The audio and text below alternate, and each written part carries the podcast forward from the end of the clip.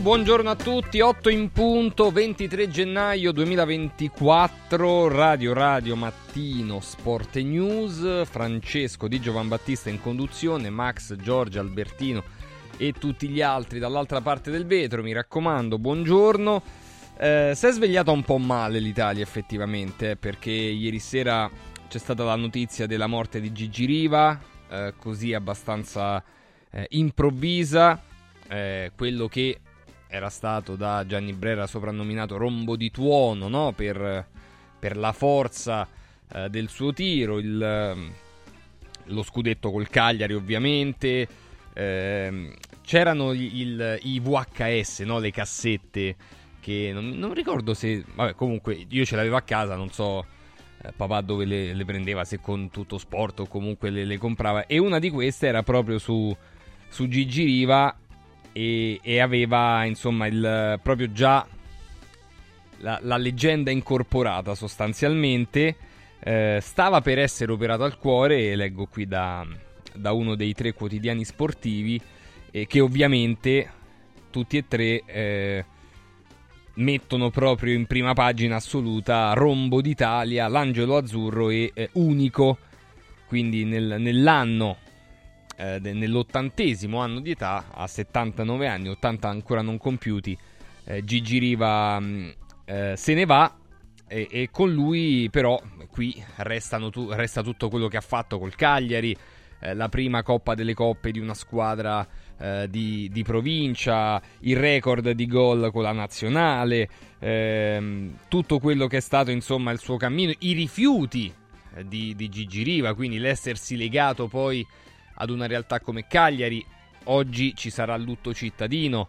Eh, hanno parlato tante istituzioni proprio perché, insomma, è un, eh, va via un personaggio molto importante del, del calcio italiano e, e Gigi Riva con il Cagliari vivevano assolutamente in simbiosi.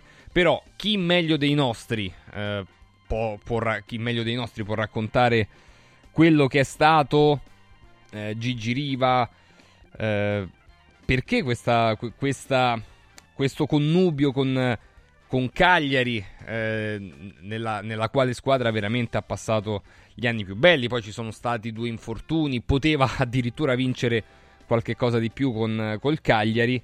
E, e, poi appunto il, tutto quello che di bello è stato con la nazionale. Nando Orsi, buongiorno. Ciao, buongiorno a voi, ciao Francesco. Buongiorno Nando, buongiorno a Sandro Sabatini. Ciao Sandro. Ciao, ciao, buongiorno. Buongiorno al bomber Roberto Pruzzo. Buongiorno, buongiorno. Se, se, vai una, se, vai in archivio c'è una foto, non so se ce l'hai, se ce l'avete a disposizione, una, una foto che, che, mi ritrae insieme a Gigi Riva a Marassi, credo che sia adattata, boh, non lo so, 73, una roba del genere. Ah. E, e, quindi la, la la guardo sempre ogni, ogni, volta che mi capita, perché è una delle poche che ho e, e quindi rappresenta veramente tanto perché essere vicino a un uomo del, di quel livello, io apprendista attaccante di 18 anni, vicino al più grande goleador della storia del calcio italiano, mi fa sempre un certo effetto. Ehm, io poi ieri sera c'è stata la partita, più tardi ci andremo, però ecco la partita mi fa agganciare al fatto che ehm, si diceva non, non si è riuscito a organizzare il minuto di silenzio e passiamoci sopra.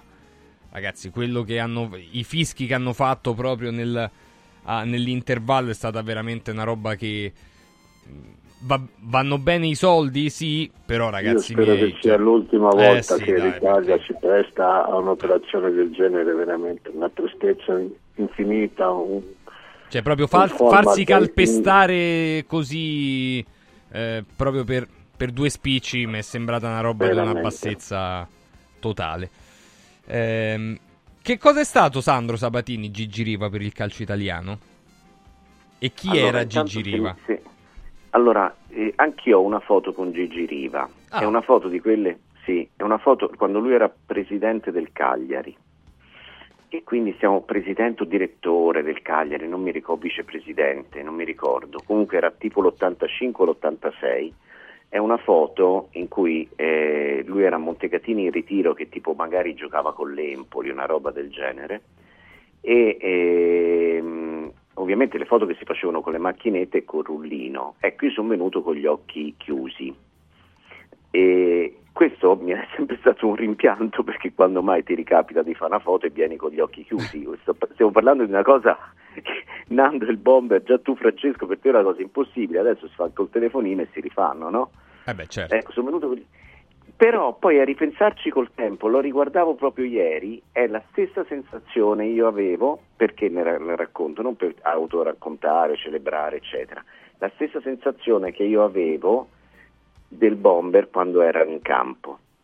Cioè quando vedevi Gigi Riva ti veniva da abbassare lo sguardo, da essere in, eh, rispettoso quasi al confine con il timore di trovarti davanti un uomo, un giocatore, un mito, un personaggio, un italiano e un sardo in quel modo, con quella personalità, in quel modo lì e, e, quindi guarda, ringrazio il fatto che quella foto sia venuta con gli occhi chiusi per me. Se volete, poi ve la mando. Diventa un unicum, poi, eh, diventa un. Sì, sì, sì. sì perché, perché c'è, c'è, il rispetto che ieri sera è mancato. Ieri sera è mancato il rispetto per Gigi Riva. Perché con questa operazione alla quale Casini non sembra dare eh, non sembra sia un, in, un, unicum per il presidente della Lega Casini, perché ieri ha proposto di fare una giornata di Serie A sì. all'estero. Una gita all'estero. Una gita all'estero. Qui siamo in presenza, poi capito, vai all'estero, c'è il minuto di silenzio per, per, eh, per un mito. Riva, per un mito, e siccome gli erano tutti tifosi finti arabi, cioè erano arabi veri e tifosi finti, sì, esatto. peraltro come al mondiale, eh? cioè come al mondiale. Ah, noi, noi, Sandro stiamo facendo anche la foto tua non ce l'abbiamo, ma quella del bomber, grazie a, ad un amico che è Andrea Ferrari, l'abbiamo recuperata. Quindi, bomber, uno te l'ho mandata. Sì, due... la posso mandare e te la posso, ma te la mando. Sì, no, e, e, eh, allora, mandala a me. Mandala a, me, sì, se, se c'hai eh. il mio numero, se no te lo faccio dare da Giorgio in privato. Poi me la mandi e noi la mettiamo. Partita Mandatemi, WhatsApp, mandatemi, subito un WhatsApp e io la rimando, dai, bene, al WhatsApp sì. che mi arriva la sì. rimando, dai. Eh. E, no, ti dicevo, eh, e allora, capito, questi hanno fischiato, gli arabi hanno fischiato il minuto di silenzio a Gigi Riva perché da loro il minuto di silenzio non si fa, non si usa, no, è, non è previsto, boh, non lo so, dalla loro religione. Ma oh, ma anche se non è previsto alla loro regione, il minuto di silenzio è nostro, eh. sì, è della nostra partita. Quello che non ha capito il presidente della Lega Casini, lui pensa che il calcio italiano sia la partita 11 contro 11, con squadre che spesso sono co- composte da stranieri. Sì, sì. No, il calcio italiano è Roma, è l'Olimpico, è la, Gigi, è la curva sud, è, la, è il derby di, di Milano, col, col Siro, eravamo in 100.000 a San Siro quel dì, è, è, è, la tradizione. Cioè, non è che per far conoscere il Colosseo abbiamo portato il Colosseo eh, a Riyadh, eh? oppure per far conoscere la scala diciamo, eh, portiamo la scala a Abu Dhabi, non lo so dove. Qui, qui siamo a una idea che mi ha lasciato sconcertato proprio, sconcertato. Sì. Mi sono sfogato. No, no, hai fatto bene Sandro, anche mandatemi, perché... Mandatemi Whatsapp t'ho scritto, t'ho scritto io, t'ho scritto io, okay. quindi me lo puoi mandare a me. E... Nando, che... Guarda, cosa è stato devo Gigi. Riva per il calcio italiano? Cosa è stato per te? Beh, io, io, penso che chiuda, che chiude il cerchio di, un, di, un'altra epoca, che però è un'epoca che poi dopo si riproporrà da, per sempre a livello calcistico. No, Gigi Riva è stato l'icona più importante secondo me del, non dico della prima repubblica, però insomma di un calcio, di un calcio puro, di un calcio antico. Tanto che lui andò a Cagliari e nonostante le migliaia di proposte di Juventus, Milan, Inter, lui rimase lì. Eh, è forse morto un, un dei moicani, no? di quelli che erano attaccati, di quelli Eh, che avevano sì. il senso di appartenenza. Decisamente. E, mh, ha costruito la, la sua carriera in un posto dove non è nato, dove si è innamorato, dove è diventato un'icona, dove è diventato il simbolo della Sardegna e poi dopo e poi dopo l'ha portato anche in giro per il mondo facendo quello che ha fatto con la nazionale. Io quando stavo io per esempio quando stavo con, con la Lazio, che avevamo, che avevamo il presidente, avevamo Dino Zoffio come allenatore, io lo chiamavo il passaporto umano perché lui era riconosciuto da tutti, anche alle isole Tomori. Qualsiasi persona riconosceva Dino Zoffio. Ecco, l'Italia era riconoscibile anche da Gigi Riva, che era una parola che era un nome e cognome che si, si- si- Eh si scriveva tut- tutto attaccato Eh almeno in Sardegna si scrive tutto attaccato. Io ho tanti contatti con la Sardegna, ho tanti rapporti, persone meravigliose. So anche per le partite, ci andrò anche venerdì, quindi eh, sarà un'emozione e un onore per me ritornare, ritornare in Sardegna dopo che purtroppo è successa questa cosa bruttissima per la Sardegna perché voi non potete immaginare Eh, ci credo. No, no, eh, ma guarda... cosa- No, no, cioè, Me lo ne sono potete immaginare, me ne sono modo- accorto, È un modo di dire, è un modo di dire, non potete immaginare quello che è Gigi Riva per la Sardegna. E devo dire, un ricordo mi lega alla Sardegna e a Gigi Riva perché la mia prima partita di calcio che ho visto nello stadio è stata allo stadio Ansicora nel 1969 quando morì il, por- il povero Giuliano Taccola. Mio Ah. padre mi portò a vedere una trasferta della Roma, la prima, e la partita era Cagliari-Roma che finì 0-0, quel giorno morì Taccola e c'era anche, e c'era anche Gigi Riva. Oh, ecco la foto di Sandro Sabatini. eh, l'ho, l'ho mandata in regia. Sandro, siete tu, Gigi Riva e...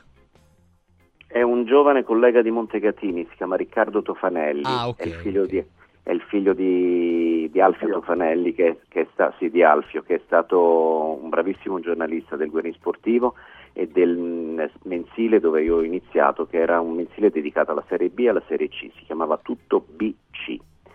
E, e quindi capito a Montecatini quella foto dove Riva era non mi ricordo che carica aveva nel Cagliari ma era in ritiro nell'albergo di Montecatini alla, alla, um, e giocava, giocava contro l'Empoli o qualcosa o col- sì, o Empoli penso Empoli sì.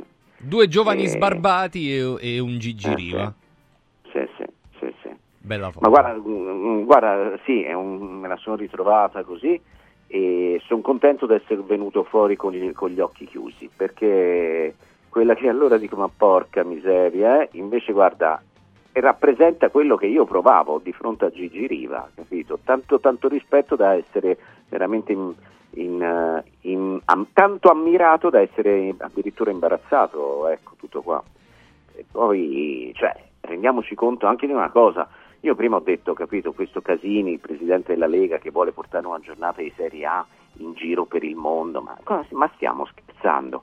Rombo di tuono. Sì. Cioè, una volta noi, anche noi giornalisti, davamo, ci veniva consentito di dare al calcio un contributo per raccontarlo il calcio italiano, per celebrarlo, per eh, ehm, sottolinearlo, per pubblicizzarlo. Certo, I grandi media hanno sempre avuto grandi narratori, giustamente. Certo, certo. Adesso la Lega che eh, eh, ha fatto sta- eh, la, la narrazione è affidata a tre o quattro influencer, ma stiamo, ma stiamo scherzando?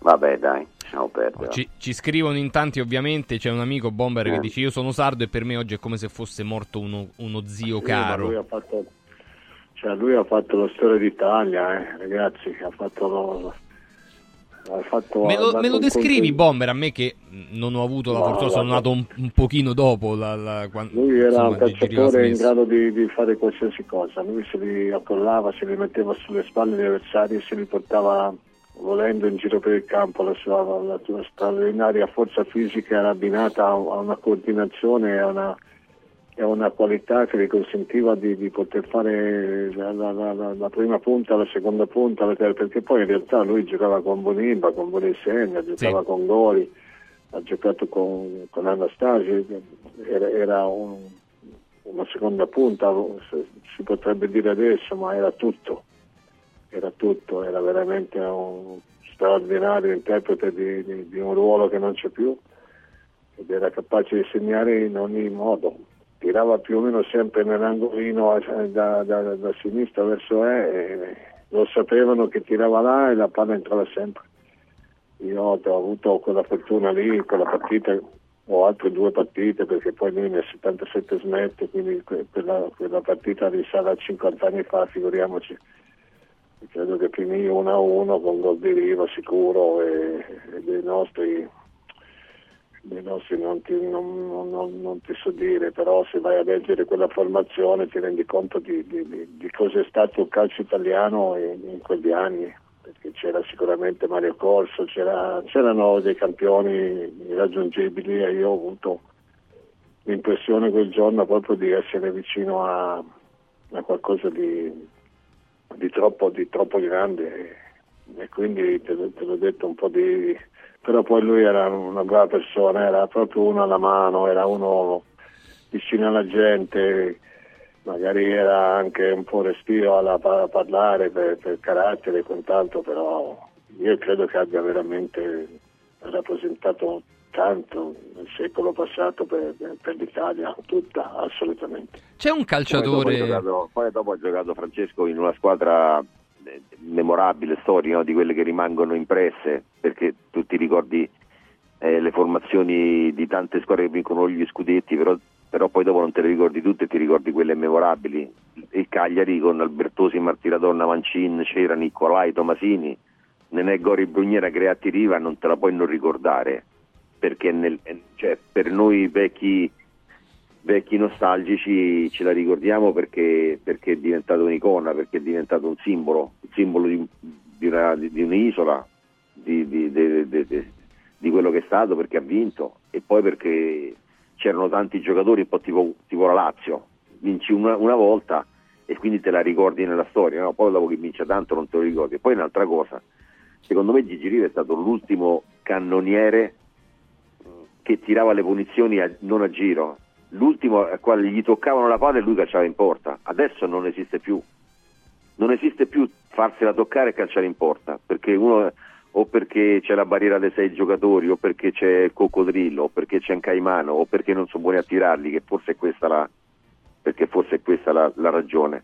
E Gigi Riva si faceva toccare la palla, era una sentenza al limite dell'aria. Roberto lo sa più di me perché però, però, lui veramente su punizione dal limite dell'aria, dalla parte sinistra, non c'erano tiri a giro e toccami la palla e la metto in gol, sempre. C'è un giocatore adesso, Sandro, che si può accostare a Gigi Riva? No. Se tu pensi. Ma che, no. ma che, ma no. No, no, come caratteristiche no, dico. No, no, no, non lo dire, no. non lo dire, no. No, proprio guarda, No, per farlo no, immaginare magari a chi tipo come no, me no, ovviamente ci, ci so i video eh, perché non è, io pure li ho visti i video. Guarda, non lo fai immaginare a nessuno non lo fai immaginare a guarda, nessuno guarda. Non, lo, non lo fare immaginare a nessuno Francesco perché non c'è te lo dico io te, guarda, sono contento che te lo dice con tanta convinzione Nando sono sicuro anche il bomber ma te lo dico anch'io che ero ragazzino quando vedevo le partite guarda la butto anche con un sorriso perché aveva solo il sinistro. Lui, esatto. Perché lui col destro non, non, la toccava neanche la palla, non ci riusciva. Aveva solo Ma il, gol che fece, il gol che fece alla Germania a Napoli, mi sembra di testa in tuffo, in volo, proprio una cosa meravigliosa. Ma cioè, non si vedono più queste cose, guarda, veramente, non si vedono più. Cioè, se ne vedono altre belle, ci mancherebbe altro, però quelle cose là ti rimangono impresse più di, di, di, di tanti gol meravigliosi che, che, ci sono adesso perché, perché sono prodezze veramente. Sì. Poi era, mm, lui non dimentichiamo che lui si fratturò due volte la due tibia e perono, due volte, una volta, ma quando tibia e perono era un'operazione che portava il gesso per dei mesi, eh? E, eh sì. e mi ricordo ancora eh, mi ricordo ancora per dirti come ora faccio un nome che anche il Bomber e Nando se lo ricordano, la, giocò contro l'Austria e gli L'Austria. fece male, gli entrò, esatto, gli fece male un giocatore che si chiamava Off, Off. capito?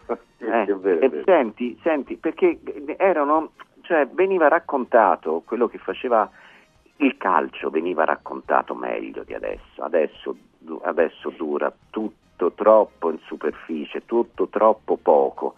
Il calcio veniva raccontato meglio, e, cioè, co- come faccio io se no a ricordarmi io non so chi è adesso il mediano dell'Austria. Capite? No, ma lo sai mi ricordo perché Sandro? Eh. Lo sai Sandro Eh. forse perché? Perché adesso ci stanno veramente migliaia di partite, alla fine non te ne ricordi una. Sì. Mentre Sì, prima sì. ce ne stavano poche, Cioè, la nazionale, quando c'era la nazionale era un evento, quando c'era la settimana, cioè, quando c'era il campionato era un evento, perché era- eh, c'erano otto partite insieme, adesso ce ne sta una ogni tanto, una, una tutti i giorni, ne vediamo tante perché c'è quella spagnolo, c'è quello, cioè, e quindi non, non- non ti ricordi certi particolari che invece ci sono rimasti impressi quando eravamo giovani, perché ormai siamo un po' vecchiotti, sa, mi dispiace per, per noi, Sì. eh, quando ci ricordiamo queste cose, però quando ci ricordiamo queste cose, cioè queste cose così, secondo me, tra 50 anni, quando morirà uno dei più grandi giocatori o cose, non se le ricorderanno, No. capito? Non No. se le ricorderanno, perché, perché sono unicum quello che, che- che- sono successi. Mm. Poi lui ha, ha- record, ha record su record e quello della nazionale Sì. credo che, che- che sia proprio Sì, sì. 35 l'emblema, no? gol. Sì, ma 35 gol in 42 partite. 42 però partite. son- Sono, so- lui credo faccia l'ultimo gol nel 70, nel sono passati 50 anni da quando lui ha fatto questo record, 50, nessuno può avvicinarlo, se anche qualcuno riuscirà, non so chi, spero di no, sinceramente, che nessuno gli vada neanche vicino perché è un- è un'altra, è un'altra storia. 50 anni che lui ha questo record, eh. perché dice i record sono fatti per, per essere Per essere battuti. Eh, eh, questo mi sembra che, spero, ripeto, che, che non, si- che non nasca mai nessuno capace di, di fare quello che ha fatto lui, perché, perché, perché soltanto lui lo poteva fare. Questa è, probabilmente la gente non ha idea di chi fosse la gente moderna diciamo di adesso non può neanche lontanamente immaginare cosa rappresentava chi era Gigi Riva Sì, anche per, anche per- guarda, proviamo a, a innestarci qualche discorso moderno, anche perché mh, per le dichiarazioni no, che faceva, parlava ovviamente poco, quando parlava disse lo scudetto della Sardegna, abbiamo vinto lo scudetto insieme ai banditi e ai pastori, è Sì. una frase di una crudezza ma anche di una bellezza, di un orgoglio per tutta la Sardegna, che, che è, è bellissima. Oppure quando Gigi Riva c'era ogni estate che la Juventus dell'avvocato Agnelli, Gian- Gianni Agnelli, cercava praticamente ogni estate di, acquist- di comprarlo. E una volta, se non sbaglio, cioè il presidente del Cagliari di allora, che se non sbaglio si chiamava Arica. Ah, eh, Arrica, bravo, Arrica, eh, stava per cederlo, ma lui non ne vuole sapere. Lui non ne vuole sapere. Lui credo che lui rifiutò sia l'Inter di Moratti quando era giovane, sia poi la Juventus di Agnelli. E per restare al Cagliari, capito? Cioè, no per, dice, sai, però poi dopo andò al Real Madrid, oppure, che ne so, capito, andò da un'altra parte. Per restare al Cagliari. E niente, è difficile. Io guarda, sto dicendo che stiamo facendo un ricordo, ma non siamo sicuramente all'altezza del personaggio, né io, né Nando, né il Bomber, per ricordare Gian- Gigi Riva. Guarda, veramente, ecco, lo dico. No, invece, invece Sandro, sono veramente delle, delle pagine poi sia personali che, che generali molto molto belle. Eh, tant'è vero che stanno... Ecco, vedi, ho- scatenato un po' di, di paragoni. Scatenato un po' di paragoni. C'è chi dice Ba- eh, Bobo Vieri, eh, chi ci parla di Batistuta. Vabbè, comunque ognuno, ognuno ha vissuto le, le sue cose. Eh, il gol fatto da riva di testa su cross di Domenghini contro la Germania Est è rimasto indelebile nella mia mente, dice, dice Mario. Insomma, ognuno ovviamente ha il suo ricordo personale di, di questo grande campione. eh, Anche del quale ieri Sì. purtroppo è stata macchiata un po' la- il ricordo da... Vabbè, lasciamo perdere. Sandro. Sì, lasciamo perdere perché è meglio, è stato uno schifo. E, mh, invece guardate il post che ha fatto Mentana su, su Instagram, se non sbaglio, perché un altro gol che eh, veniva raccontato alla radio e venne- si parlò di un gol straordinario e allora alla sera alle 7 tutti a sperare che si vedesse che dessero proprio quella partita nella partita registrata alle 7. Ah sì, la rovesciata contro il Vicenza. Sì, sì, sì. la rovesciata contro il Vicenza. Era, eh, sono passati tanti anni, è chiaro, sono passati quasi 50 anni, però, però è giusto che la gente si, si renda conto che tante cose venivano mitizzate dall'attesa, dalla leggenda, no? Capito? Le, le, leggende popolari. Ecco, nel caso di Riva la leggenda poi quando lo vedevi corrispondeva a quello che Sì, ti avevano eh beh, è vero. raccontato, ecco, capito? Dice Enrico, scrive anzi Enrico Mentana, ehm, in quel pomeriggio del gennaio 70, me lo ricordo come fosse oggi, a tutto il calcio minuto per minuto, Sandro Ciotti interrompe il collega che stava parlando per dire che a Vicenza il Cagliari era passato in vantaggio con un favoloso gol di Gigi Riva. Tutti noi appassionati di calcio attendemmo fino alle 10 di sera eh, per vederlo eh, perché allora bisognava aspettare la domenica sportiva. Ne valse la pena. Addio Gigi, credo che... Il fatto di, di- di- avere questa perché i giornalisti di quei tempi erano in grado anche di, di mitizzare ancora di più rombo di tuono, guarda che è una cosa che ti dà proprio l'idea di chi, di- di chi poteva essere quest'uomo, capito? Rombo di tuono, come quando, cioè, quando calciava lui si poteva succedere qualsiasi cosa, la palla andava a una velocità che, che nessuno era in grado di controllare, quindi quindi è mito proprio, no? E, e poi ce l'avevi lì a portata di mano ed era una persona assolutamente normale, normalissima, eh, che dava una, una fiducia. Io non so chi ha giocato insieme a lui, eh, che, che- che- che sensazione poteva avere nel momento in cui entrava in campo Gigi Riva, tu avevi la, la- la sicurezza, io credo che i difensori di allora ogni qualvolta lo vedevano avevano proprio l'impressione che fosse, che fosse di, un altro, di un altro pianeta. Questo, questo è il mio ricordo veramente di, di- di un campione semplice che, che-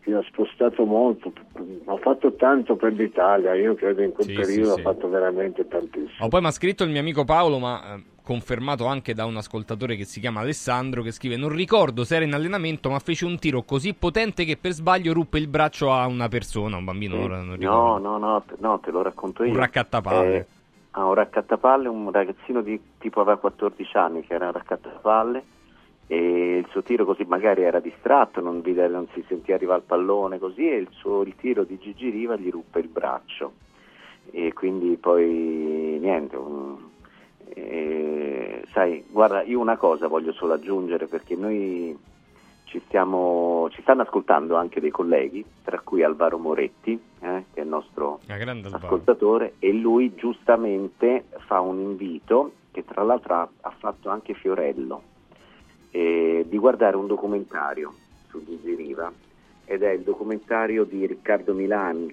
cioè il marito della Cortellesi, si intitola Nel cielo un rombo di tuono, e- ed è su... ed Su è Sky. Ah, sì, sì, sì, assolutamente. è un, bel, è un bel docufilm e tra l'altro quel bambino, ricordavo bene anch'io, me l'ha scritto adesso proprio Alvaro Moretti, la scena bella fu che gli ruppe un braccio, e, e, che, che bisogna fare? E lo accompagnò lui stesso all'ospedale poi, capito, il, il bimbo a far mettere il gesso. Eh, ragazzi, parliamo di cose, caro Francesco, che non avvengono più. Eh sì, Non rag- eh avvengono sì, è più. vero. Ecco.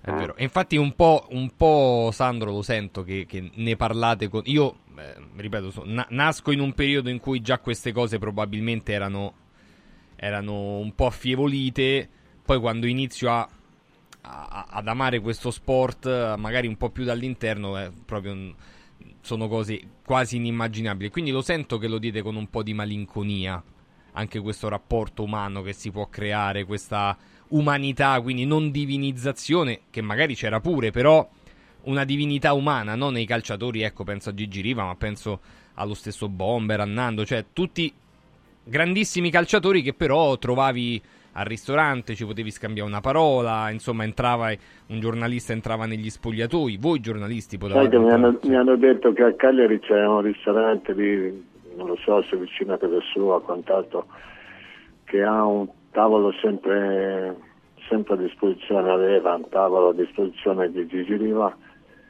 era sempre un tavolo libero, nel senso che era il suo tavolo e che lui poteva arrivare a qualsiasi momento o la mattina o la sera o a notte quando voleva ed era sempre libero per lui perché, perché sì, perché perché, perché Gigi Riva ha rappresentato per, per, la Sardegna intera, ma per l'Italia in generale, un, un punto di riferimento, un, un, una persona che, che, che, rappresentava perfettamente l'italiano medio di allora e, e, e l'aver scelto di rimanere in Sardegna è stato qualcosa che i sardi glielo riconoscono, glielo riconosceranno per, per sempre. il ristorante Bomber dovrebbe essere, mi dice il mio amico Andrea da Cagliari, la stella di Montecristo alla Marina. Vabbè, comunque così giusto per... Sì, non, non, lo, non, non lo, so, però mi è stato detto ieri, diciamo, guarda che lui ha un tavolo sempre riservato. C'è un tavolo, era vuoto, se non c'era lui, però ti fa capire, no? Cosa... Comunque dai.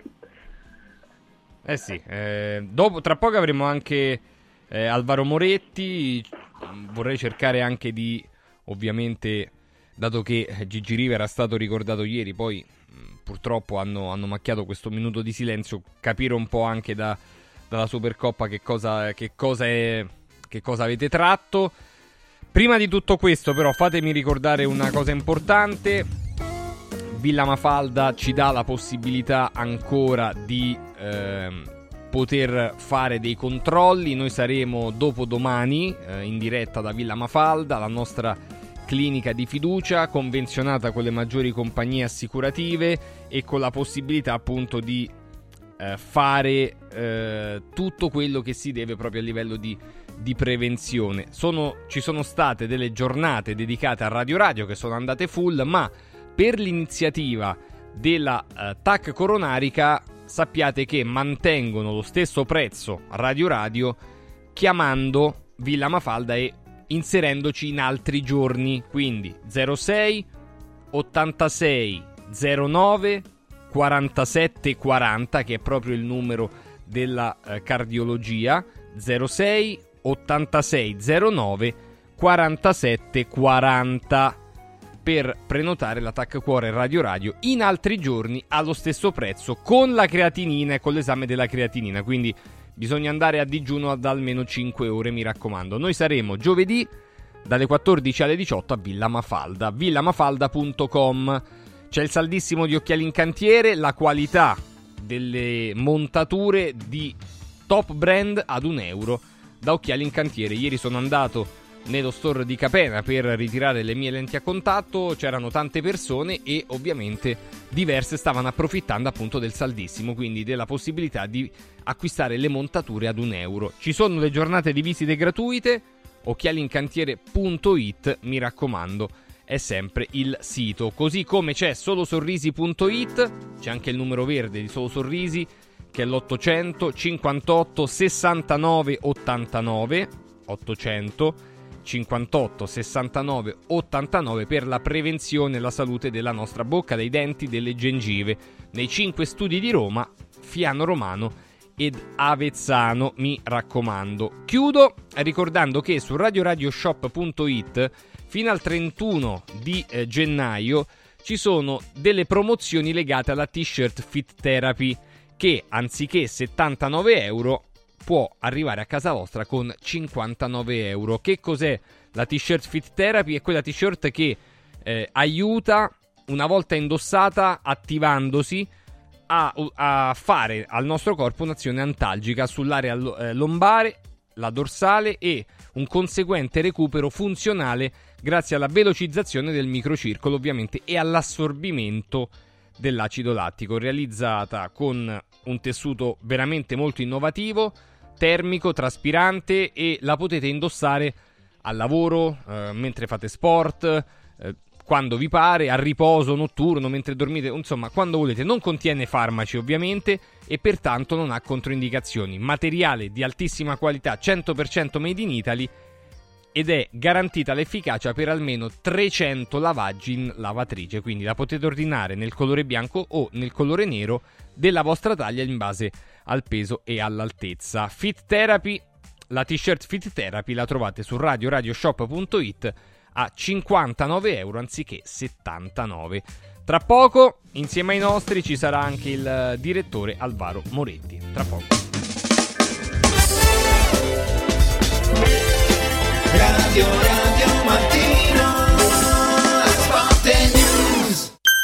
Bello? No, bellissimo! Buono? No, buonissimo! Saldi? No, saldissimo! Da Occhiali in Cantiere non ci accontentiamo dei semplici saldi, ma abbiamo il saldissimo! Montature da vista firmate a solo un euro. Cosa aspetti? Vediamoci da Occhiali in Cantiere, Capena, Colleferro, Frosinone. Occhialiincantiere.it Amici in Viaggio è il nuovo network di professionisti specializzato negli affitti a breve termine che trasforma il tuo immobile in una fonte di guadagno. Amici in Viaggio si rivolge a chi possiede uno o più appartamenti nel comune di Roma e offre un pacchetto completo per la gestione della locazione. Dalle pratiche burocratiche all'accoglienza ospiti alla pubblicità. Invia alcune foto del tuo immobile su WhatsApp al 351 78 55 995 o a info chiocciola amiciinviaggio.it oppure chiama il 351 78 78 55 99 5. Affida il tuo appartamento ad amici in viaggio e inizia a guadagnare da subito.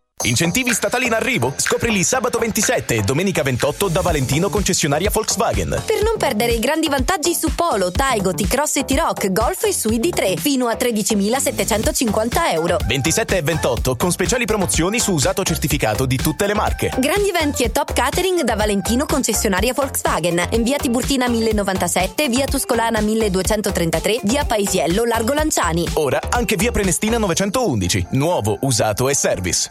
valentinoautomobili.it Lascia fuori il mondo dalla tua casa.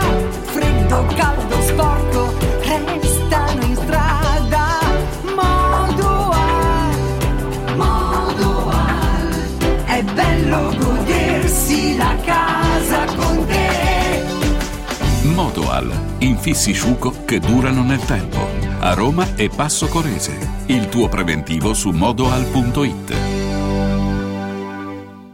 Devo stampare i miei nuovi bigliettini da visita. Pressup.it Devo stampare il catalogo per la mia azienda. Pressup.it Cerco uno stampatore di qualità che consegni in 24 ore. Pressup.it Se hai la partita IVA, vai su Pressup.it, fai il preventivo in tempo reale, carica il tuo file di stampa e ordina con un clic. Cosa aspetti? Prova la qualità di Pressup, il tuo stampatore online. Ciao nonno, come stai? Molto meglio. Con la stuoia Biofarmantalgic Plus tutti i miei dolori articolari sono spariti. Te l'avevo detto, grazie alle proprietà antidolorifiche e antinfiammatorie della stuoia Biofarmantalgic Plus, anch'io sono tornato ad allenarmi. Allora organizziamo subito una partita a calcetto.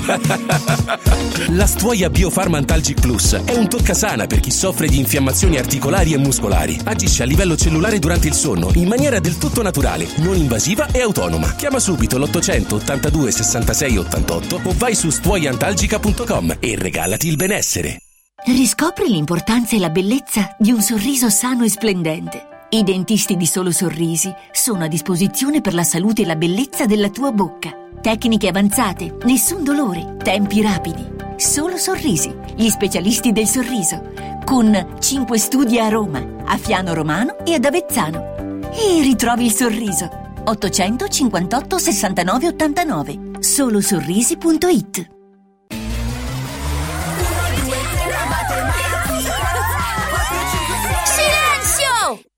Carnevale tutti a Cinecittà World! Sì!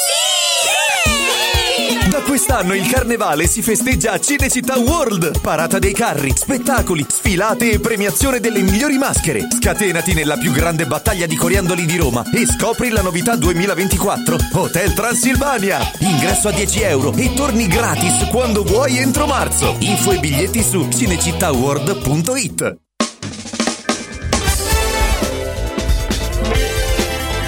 Radio Radio Mattino Sport News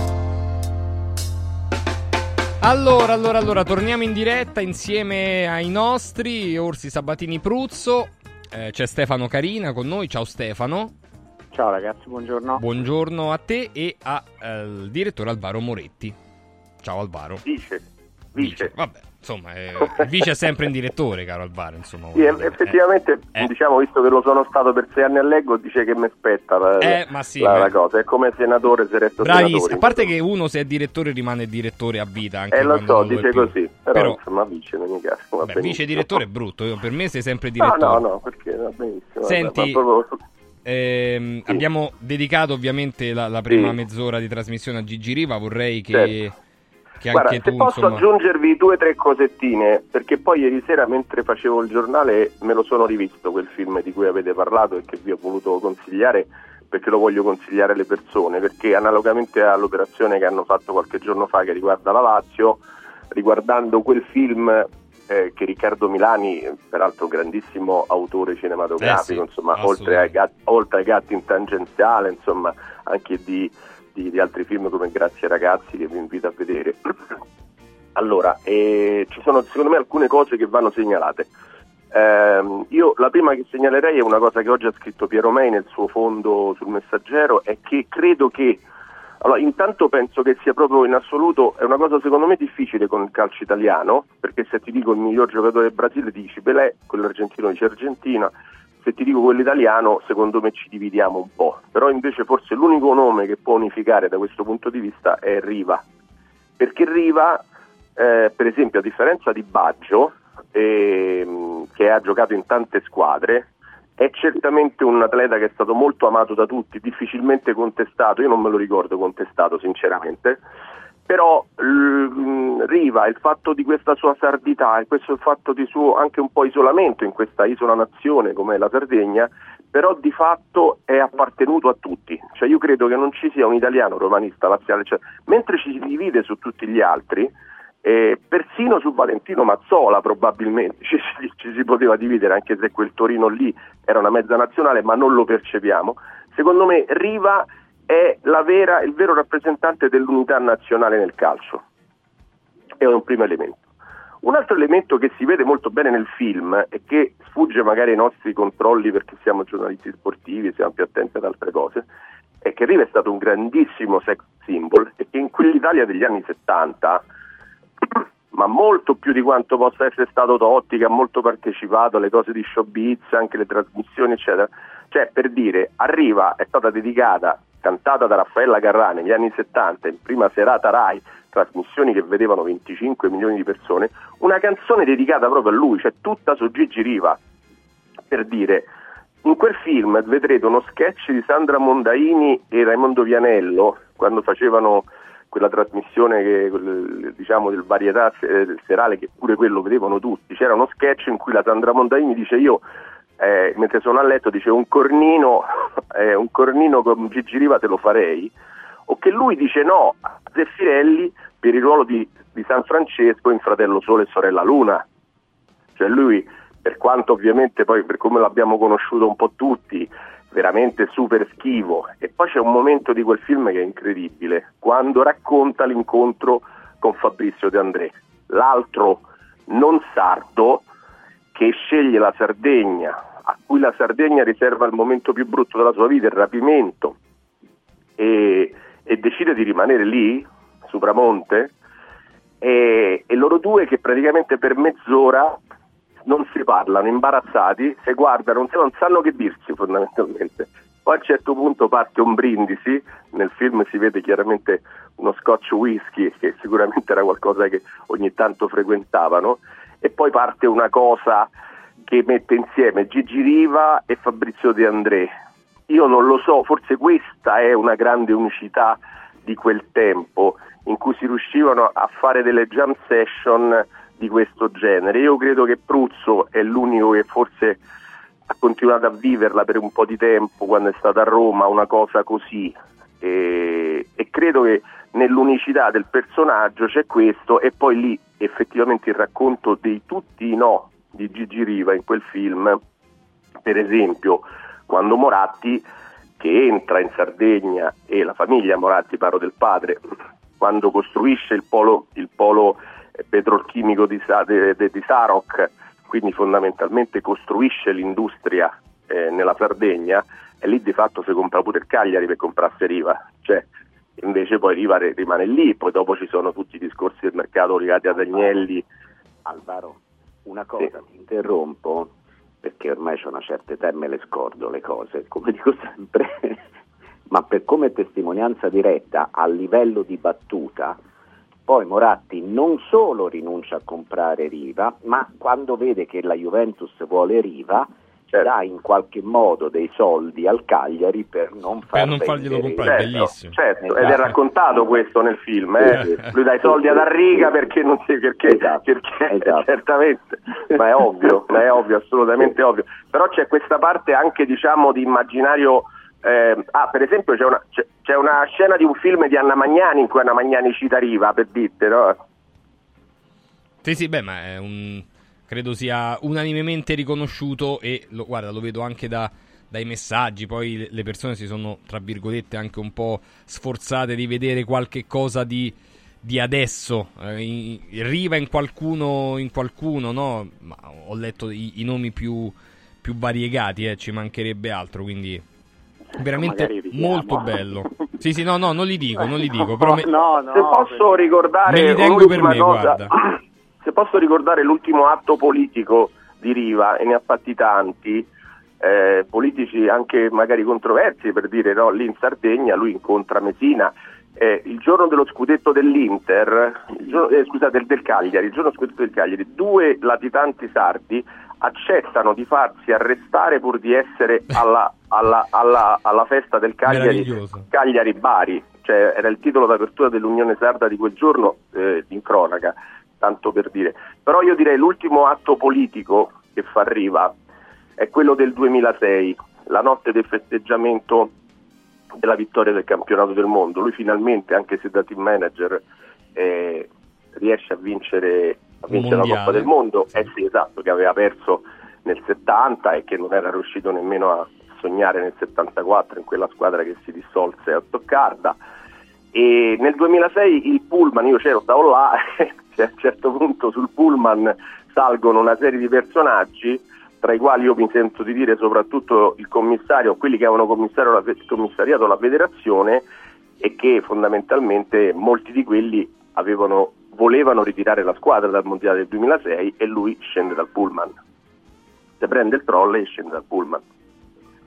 E credo che quello sia un atto totalmente significativo Sì, sì, che però fa rumore, certo, eh, assolutamente. per dire eh, Sì, sì. eh, il mondiale l'abbiamo vinto noi anche contro di voi che, tu, che voi oggi siate qua a festeggiare insieme a noi in mezzo a un milione di persone per la strada io non ci sto Non- ho detto no a un sacco di gente figura se non dico di no a voi Eh, sì, bello, detto bello. questo ieri probabilmente l'ultimo no perché ieri loro volevano i medici volevano fargli l'angioplastica subito lui insomma non era dell'intenzione e purtroppo la vita se l'è portato via dopo un periodo anche di grande sofferenza Sì. perché va ricordato anche questo Sì, insomma sì. l'ultimo periodo di Gigi Riva è stato un periodo di, di grande sofferenza Assolutamente. Sto cercando di capire quando eh, ci saranno i funerali, ma ancora non, eh, non sono stati indetti. Beh, ci sarà sicuramente una grande camera ardente Eh, perché sì, io penso che Tante persone vorranno andare Eh, guard- guardate, io non credo che ci sia un sardo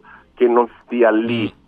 col cuore e tutti quelli che potranno eh, ci andranno. Nel, nel film c'è un racconto meraviglioso delle trasferte perché noi quando parliamo delle trasferte mitiche tifosi da Roma e da Lazio e andiamo e quelli le facevano con la nave però eh. Eh sì, è vero. Cioè, quando arrivavano vero, dalla sì, Sardegna, sì. arrivavano con la nave e vengono raccontate, insomma, che hanno unato a Porceddu, eccetera. La- la- No, ma- Le navi completamente imbandierate di rosso-blu. Sì. Stefano? No, io volevo dire, a testimoniare, mh, chiaramente Alvaro ha fatto un, un racconto molto bello anche dal punto di vista cinematografico, ma una cosa molto semplice, eh, a testimoniare quello che ha rappresentato per la Sardegna. Noi abbiamo al giornale due sardi, eh, uno è il responsabile dello sport, eh, che è Pietro Cabras, l'altro è il responsabile, eh, uno dei responsabili degli interni, Spinna. Eh, ieri nel momento in cui hanno saputo la notizia sono caduti in un mutismo e non hanno parlato per, per quattro ore. Allora questo dà un po' anche l'idea no, di quello che e stiamo parlando comunque soprattutto per quanto riguarda Pinna di una generazione diversa, eh, di una generazione più giovane eh, rispetto a, a Gigi Riva. E io non posso aggiungere nulla perché io faccio parte di, sono classe 74, quindi non l'ho mai visto giocare dal vivo. Forse ricordo qualche, qualche cosa in, in televisione quando ero, ero molto piccolo, ma veramente poca poca roba. L'unica cosa che posso dire, secondo me ha rappresentato il, il primo emblema di bandiera Cioè, quando noi ci siamo spesso e volentieri parliamo di bandiere, l'abbiamo fatto probabilmente le ultime sono state Maldini e Totti, eh, ma tutto parte da, parte da Gigi Riva, dal no, dalla, dalla, dalla volontà di, di, rimanere a Cagliari. Cioè, ricordiamoci che il Cagliari vende buoni insegni pur di tenere Riva. Cioè, stiamo parlando veramente di, di qualche cosa di, di, incredibile se rapportato al calcio di oggi quando non fai nemmeno in tempo a vedere il giocatore, a presentarlo che, che già te l'hanno venduto sotto gli occhi, no? Magari compri la maglietta la maglietta a tuo figlio. L'anno dopo, dopo, è vecchia. Dopo, no, l'anno dopo, magari la sessione successiva, cioè la compri in estate e a gennaio magari è, magari è già vecchia. Già è vintage, è vintage, sì. È già vintage. Quindi è qualche cosa, cioè rappresenta, eh, si chiude un capitolo, l'abbiamo detto tante volte, ma stavolta con Riva veramente si chiude, si chiude un capitolo eh, di un calcio che probabilmente non, non vedremo più. Eh, a proposito di calcio, eh, ripeto, ieri è stata macchiata, eh, macchiata proprio la, la, secondo me un po' la storia dell'Italia, pensate che arriva a dire, perché effettivamente poi se, se ferm- ha parlato Mattarella, ha parlato eh, il Presidente del Consiglio, ha, hanno parlato tanti eh, delle istituzioni perché effettivamente Gigi Riva è stata un'istituzione durante una partita. Eh, vorrei in questi ultimi minuti di questo blocco riportarvi anche su, sul calcio giocato. Eh, Bomber, il Napoli in 10 uomini ha resistito fino al novantesimo e poi, e poi ha capitolato. De Laurentiis se l'è presa con gli arbitri per portarvi. Eh, non ci facciamo manca niente, quindi dal romanticismo ritorniamo a, alla cruda realtà. Quindi a, alle pagine che vengono scritte, la debolezza degli arbitri dice De Laurentiis, parla da sola. Questa Supercoppa così non ha più ragione di esistere. Eh, siamo, insomma, a- abbiamo visto. A me dispiace per Rocchi che sta vive- vivendo un incubo, eccetera, eccetera. Bomber, che partita è stata? Che partita è stata, Bomber? Boh, è stata una partita brutta, possiamo dire brutta, ma, ma anche aspettata nel senso che una finale ti riserva anche una prestazione di, di, di due squadre che una è, più forte, e si è visto anche, se, se, seppure parzialmente, e quell'altra ha fatto quello che, che poteva fare. Le, le, partite sono state di un livello basso, se si può dire, di, di una qualità molto limitata, in un contesto in, in, impresentabili. Io spero che questo format non si ripeta più, che si ritorni all'antico, che si dia modo ai tifosi italiani di partecipare da vicino alla Supercoppa italiana, che non si vada più in giro col, col piattino dell'elemosina. Eh, detto questo, alla fine, alla fine l'Inter è pure meritato eh, perché il gol l'ha fatto, perché più, più, situazioni ha creato e perché Napoli a un certo punto in 10 non aveva più, anche se poi qualche, qualche, qualche, reazione c'è stata, io non ti so dire che, che, che danni possa aver fatto l'arbitro perché, perché l'ho, seguita un po' marginalmente, siccome che ero in studio, ma mi sembra di poter dire che eh, che il Napoli di più non poteva fare rispetto a quello che, che è stata una partita brutta ma che, che, in una finale secca ti puoi aspettare.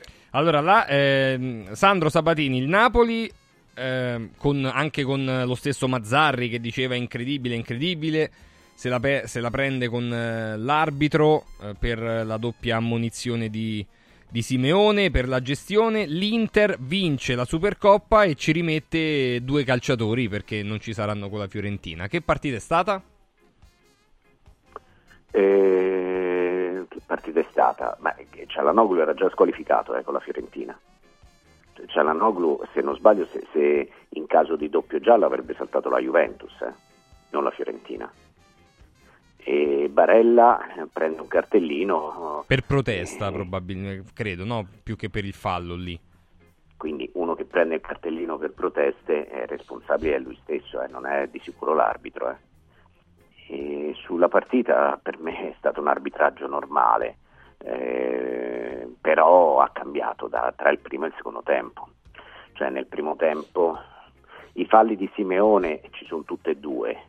Il primo eh, quello insomma, che mette la mano sulla spalla, nel primo tempo l'arbitro non gli fischiava e tantomeno dava l'ammonizione, anzi non dava l'ammonizione, nel secondo tempo ha iniziato a dare l'ammonizione. È questo che ha disturbato dell'arbitraggio, che è cambiato tra il primo e il secondo tempo e ne ha fatte le spese il Napoli. Poi, se devo dire, comunque, eh, nella part- una partita non entusiasmante, non spettacolare, alla fine chi meritava comunque portare a casa la Supercoppa rispondo l'Inter io, eh. Non è che dico il Napoli. Beh, sì, quantomeno per quello che ha fatto vedere l'Inter, eh, credo proprio di sì. Nando? Un pochino di più. eh. Allora, allora al di là, al di là di- del, del- della- del luogo, del- della location che non ci è piaciuta, che non ci piace niente e tutto quanto va bene, l'Inter ha dimostrato di essere veramente la squadra più forte nelle due partite. Ha dominato il lungo e il largo la prima e ha dominato il lungo e il largo la seconda. E devo dire che mi dispiace tantissimo che, che- che ancora si, comin- si continua a parlare dell'arbitro per un'ammonizione per la seconda, forse la prima non c'era, ma di cosa stiamo parlando? Il Napoli ha giocato una partita dove voleva arrivare ai rigori, non ha praticamente giocato, ha fatto un'azione mi sembra. L'Inter in due partite io penso che abbia messo in in area di rigore tutte e due le squadre e ancora stiamo parlando dell'arbitro. Ma io guarda che veramente, io, io rimango allibito per quello che, che- che dicono persone di uomini di sport, cioè per, per- per- per- creare un alibi a, a che cosa? Ma ogni tanto possiamo dire che la squadra Che una è stata più forte forte, delle altre eh, certo. Una volta, io dico, un allenatore che dice no, cioè non c'è stata partita, poi il fuori, la, la- l'ammonizione non condiziona, non fa niente. Per me sarebbe più onesto, secondo me, sarebbe più onesto. Comunque, continuiamo ancora a fare polemiche, la, Rapuano è scarso, e Mercenario è scarso, e tu- tutti si scarsi e tutte le altre squadre tutte forti invece. Quando poi vedi delle partite così dove la squadra avversaria non fa neanche un tiro o non esce dall'area di rigore, intanto andiamo a vedere quello che succede nelle nostre squadre prima di parlare degli altri. Eh, sentiamo Carina e, e Moretti, così chiudiamo il No, io cerchio. sposo completamente quello che ha detto Nando, Proprio faccio copia e incolla. Noi Parlavamo prima di classe, parlavamo prima di, eh, di savoir-faire. Eh, Ragazzi, Mazzari non si presenta alla, presen- alla- alla premiazione.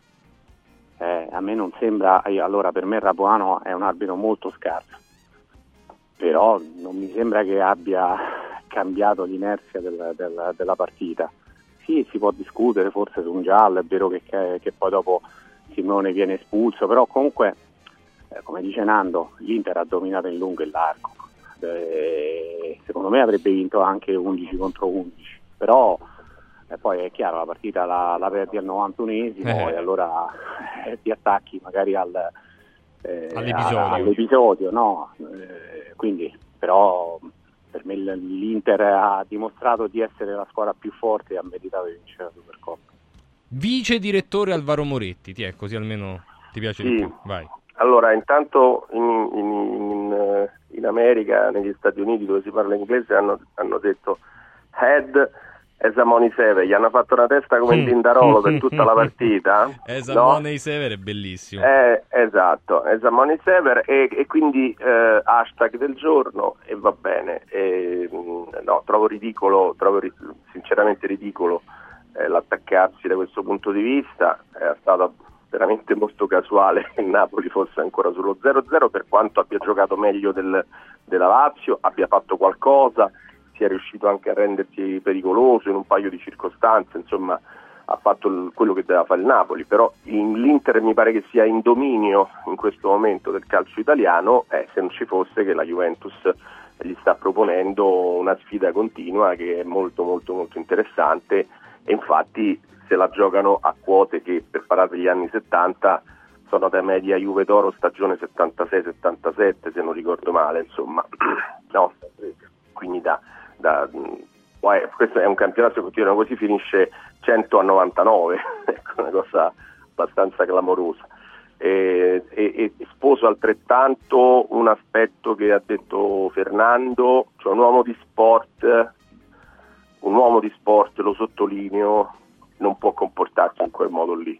Dopodiché, scusa, eh, Mazzarri, ma tu ma chi sei nella vita per rifiutare una premiazione della Supercoppa italiana? Cioè tu che hai vinto nella vita per dire no a una cosa del genere?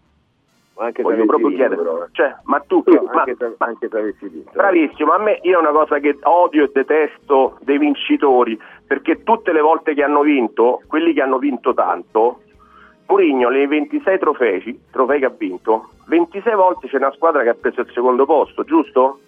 Sì. E allora mi fai, mi fai il cavolo del favore di rispettarle quelle robe lì, perché poi la vita vorrebbe, e i tifosi dovrebbero ricordarselo, che magari tra tutte quelle squadre che hanno perso con te, compresa la Roma con Mourinho, poi ci ricapiti a fare il palafreniere, giusto? A portare il vessillo, giusto? Allora abbi pazienza, quando vinci festeggi, quando perdi non dico che devi applaudire come sarebbe giusto il vincitore e detto questo, ieri persino De Laurentiis all'inizio del suo lungo e intricato discorso, perché adesso giustamente noi sui giornali aspettavamo nient'altro che la frase sull'arbitro, ma ne ha dette di altre un pochino più interessanti e rilevanti sull'Arabia Saudita. Eh? Eh, come no, assolutamente. Ecco, no, perché Posso noi adesso una cosa, cioè, ci concentriamo sull'arbitro. Scusate, a me mi ha detto delle cose che per me stanno. Cioè, uno che ha fatto tutto il casino che ha fatto lui, dopodiché mi vuole venire a raccontare che l'Arabia è un modello di democrazia. Sì, E fate i bravi, no? E dai, eh, no. Allora- Ma che proprio tutto ci dovete raccontare. Carina, per chiudere... Una cosa velocissima. Vai. Hanno appena fischiato quelli, quelli che hai saltato De Laurentiis. Quelli, no, io adesso vi saluto proprio io perché io devo andare. Ma scusate, quelli che hai saltato De Laurentiis sono quelli che hanno fischiato il minuto di silenzio Sì, esatto, tra l'altro. È vero. Basta, non dico altro. Sì, è vero. Capito? Eh, Stefano? No, per Arrivederci, Ciao, Arrivedo ciao a- Alvaro, ciao Alvaro. a quello che diceva Alvaro sul fatto che bisogna saper perdere, del fatto che comunque Mazzari non si è presentato. Per me una delle immagini più belle dello sport è quando Guardiola, che è un altro che qualche trofeo l'ha vinto, perde la finale di Coppa dei Campioni, va alla premiazione e bacia la medaglia. Mm. Non so se te la... Sì, come no. Ecco, Sì, eh, sì. quella è un... Allora, e parliamo di, di un signore che ha vinto tutto, ultramiliardario, tutto quanto, però che cosa cioè, capisce l'importanza comunque di essere arrivato in una finale, e le- i sacrifici e tutto quanto. Ecco, Mazzari che ieri non si presenta è veramente, cioè io sono rimasto senza parole, senza parole. Sì, effettivamente pure io. Allora, saluto Orsi, Sabatini e Carina, grazie. Ragazzi, buona giornata. Grazie a Nando, grazie a Sandro Sabatini, grazie a Stefano Carina. Il bomber eh, rimane con noi. Abbiamo salutato anche Alvaro Moretti.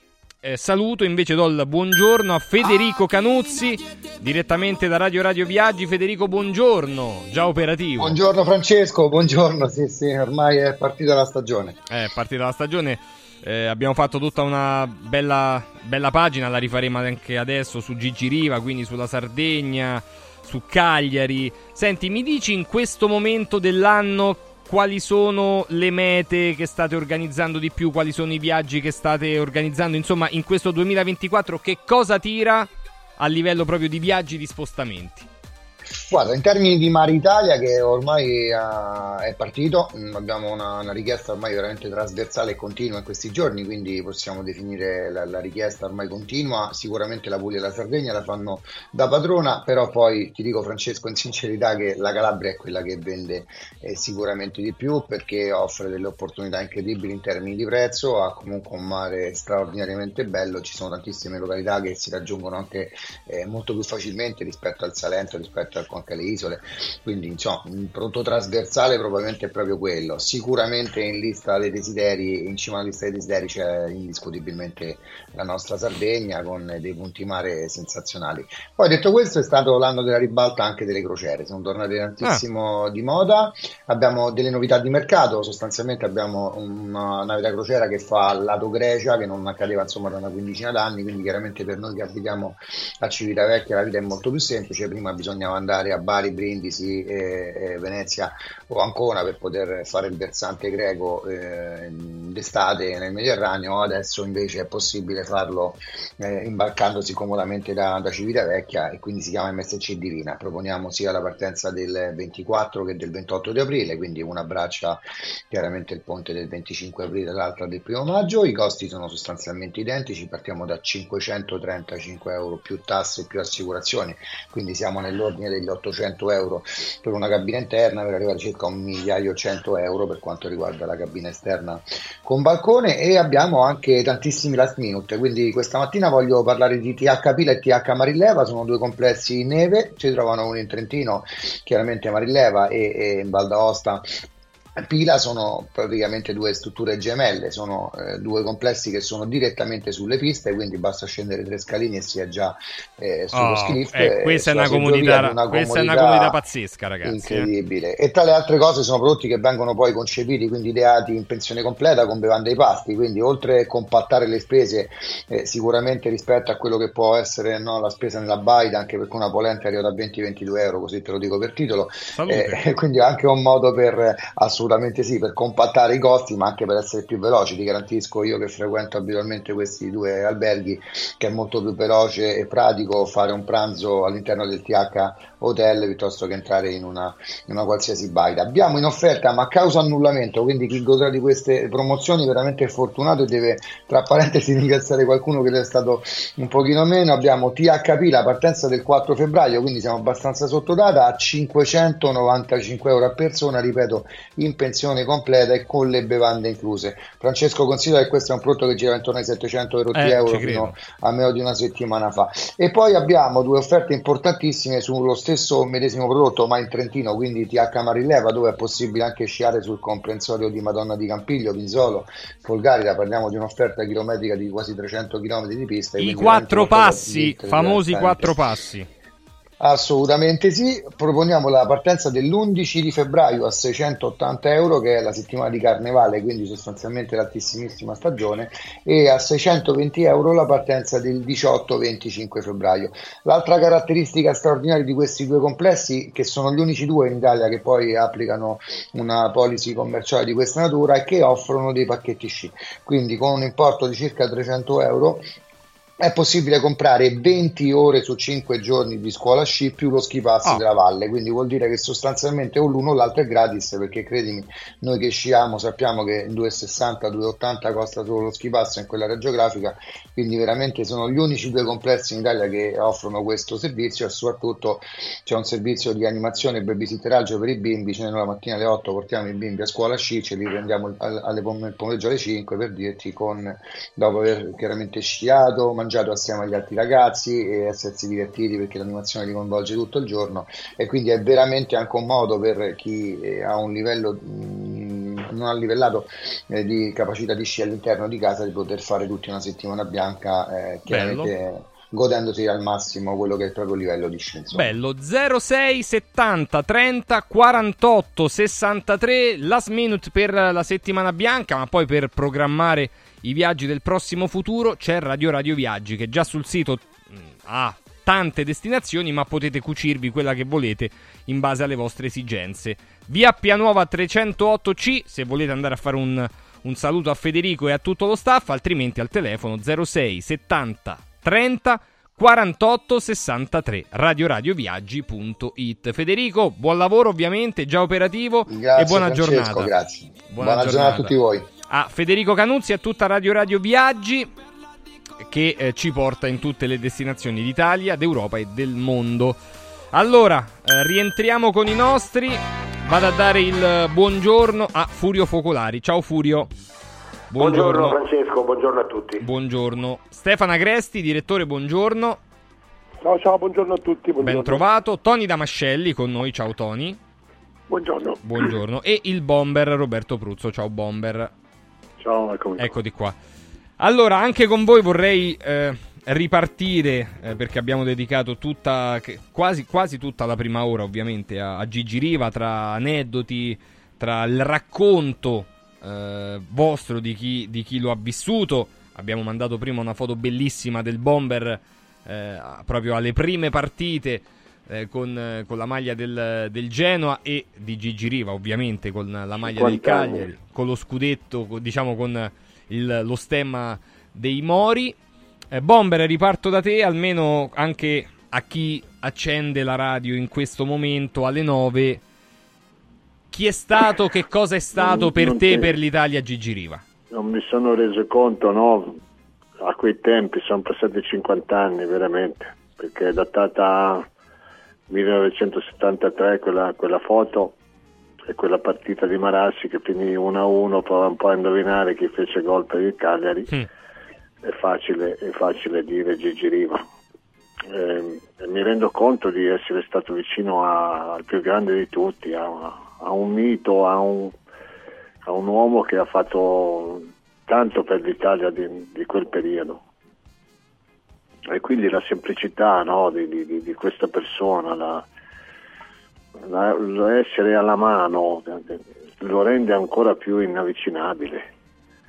Io, se vogliamo parlare del- sul fatto tecnico, io non ho mai visto un calciatore con quelle caratteristiche, con quella capacità, con quella di- di- di essere tutto. Perché lui era seconda punta, poi era prima punta, giocava con Bolinsegna, con Anastasi, poi giocava da solo e poi faceva gol in tutte le maniere.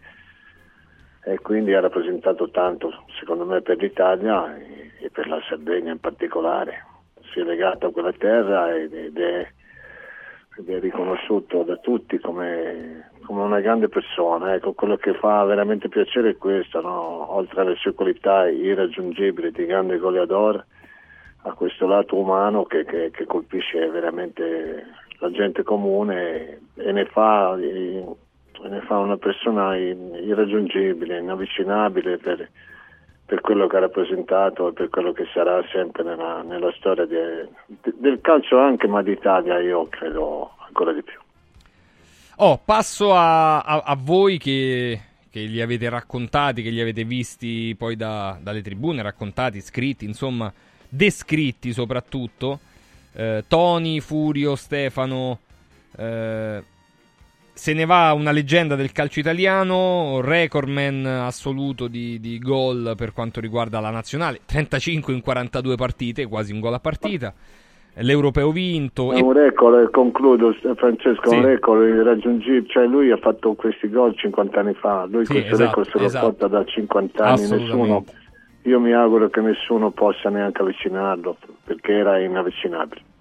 Tony, vorrei anche una tua descrizione sia personale che poi tecnica, se volete, insomma, per- anche per far capire a chi non lo ha come me, ma come tanti altri più giovani di me, eccetera, che non l'hanno potuto vivere. Sì, stiamo passando dei video, ovviamente, ma forse non ci rendiamo conto di quello che è stato Gigi Riva. Tony.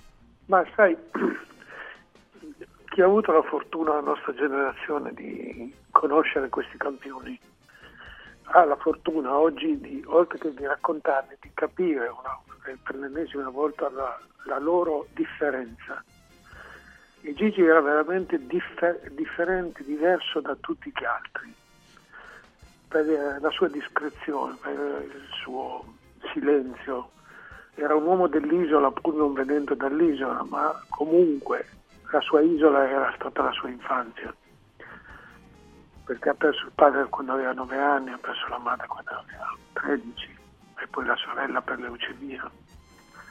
E queste ferite lui se le portate appresso e gli servivano ogni tanto per rifugiarsi, ogni tanto sempre, per rifugiarsi, per cui questo suo isolamento era figlio di riflessioni, di pensieri suoi, eh, lui non, non- non- non era un personaggio pubblico, non si contano tantissime interviste, apparizioni, non era eh, oggi farebbe l'opinionista, scriverebbe sui social, no, no, no, no, no, ma non perché fosse un vecchio, un vecchio uomo, ma perché eh, eh, fuggiva a tutta questa esibizione. E lui frequentava lo sport, frequentava la vita e frequentava lo sport senza bisogno di senza sentire la necessità di esibire tutto questo.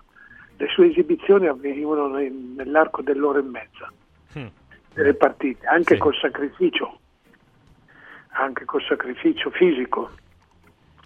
Eh, e, e anche in quelle occasioni lui le aveva affrontate non in maniera tra- tragica o da commediante, le aveva, le aveva superate da uomo e anche l'epilogo della sua esistenza lo dimostra perché lui ha rifiutato l'intervento di angioplastica chiedendo ai medici di poter riflettere ma avendo già riflettuto sulla propria fine.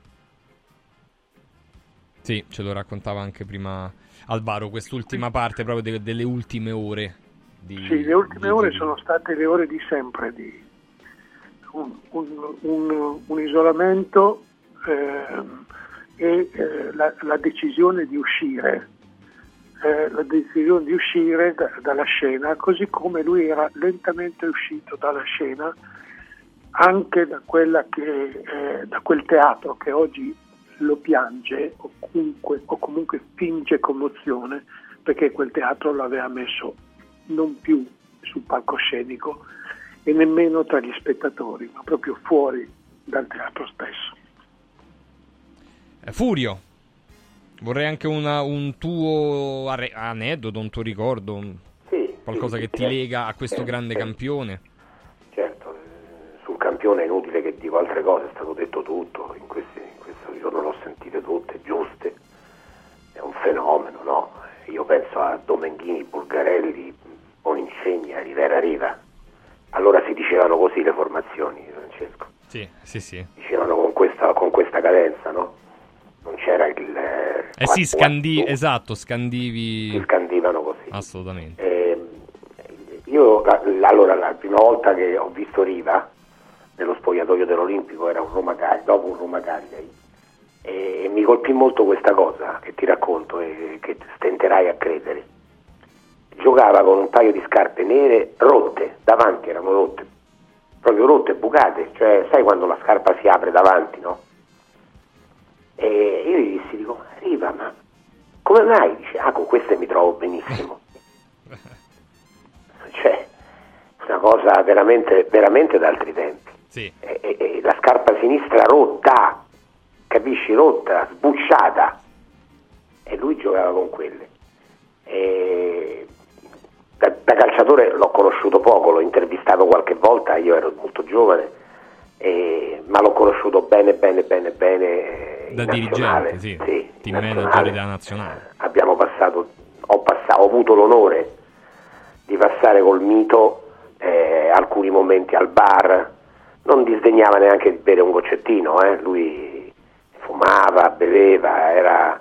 eh, sai che Scopigno cambiò gli allenamenti del Cagliari perché lui non si alzava la mattina, la sapevi questa? No.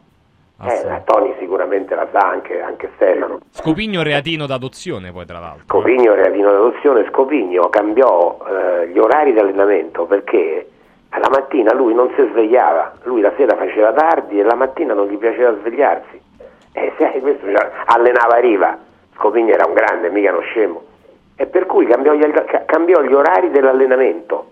Ecco, ecco l'ultimo aneddoto, eh, lo porto un giorno, negli, ma aveva già 60 anni, Riva circa, no? Eh, vent'anni fa, quando stava con la nazionale, lo portai nello showroom della Puma per vedere delle, delle cose che dovevano portare avanti con la nazionale. Allora gli chiesi di provarla, eh, una felpa, qualcosa, e lui si, si spogliò per mettere questa cosa. La segretaria della Puma rimase stordita per il fisico di Gigi Riva, che aveva già 60 anni.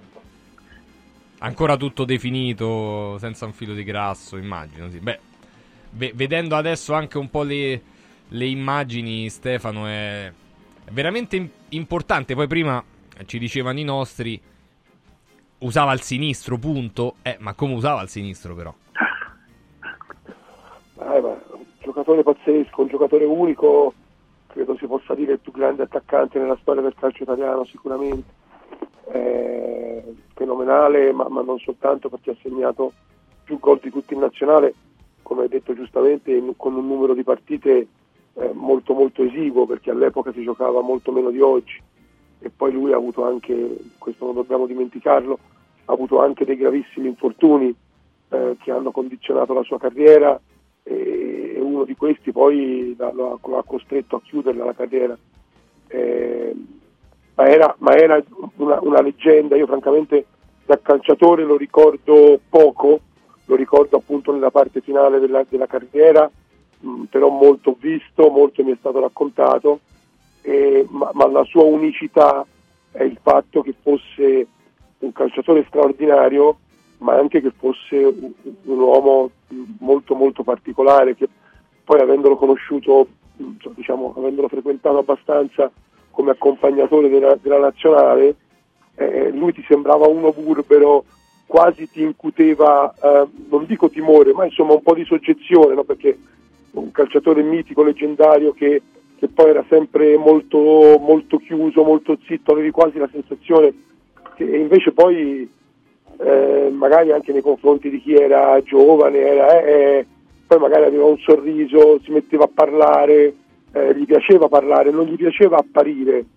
però gli piaceva magari raccontare e, e tutti i calciatori giovani che si avvicinavano alla nazionale e che si, si sono avvicinati nel periodo in cui lui era accompagnatore della nazionale eh, erano folgorati dalla sua personalità e dalle parole che lui gli diceva, cioè uno che sembrava non parlasse mai, poi eh, vedi che, vedevi che prendeva sotto braccio eh, questi ragazzi di, di 20 anni, 20, 25 che magari non avevano nemmeno idea di, di chi fosse lui e gli parlava e loro rimanevano incantati. Infatti, se tu hai visto le reazioni che ci sono state anche ieri eh, di, di, di, ragazzi molto giovani che lo hanno frequentato in nazionale, eh, erano tutti molto commossi perché, perché, sapeva farsi voler bene da tutti. Cioè, eh, Cannavaro, non so se avete visto, ma ma non riusciva a non piangere mentre ne parlava. Sì, assolutamente. Ma lo stesso, lo stesso, Cassano ha fatto un,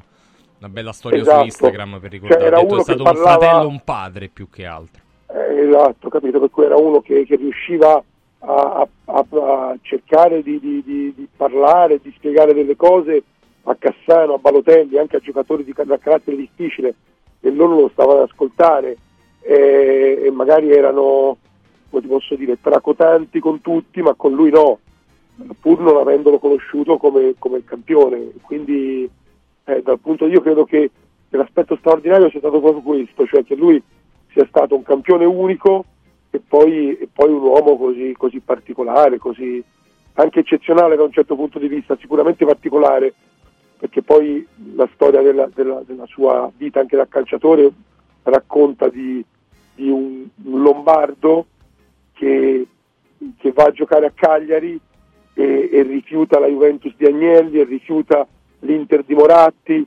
eh, e rifiuta il Milan eh, perché vuole rimanere in Sardegna. E se ci pensi, solo questo sì, sì, è un sì, qualcosa di, di, di, di, incredibile. No?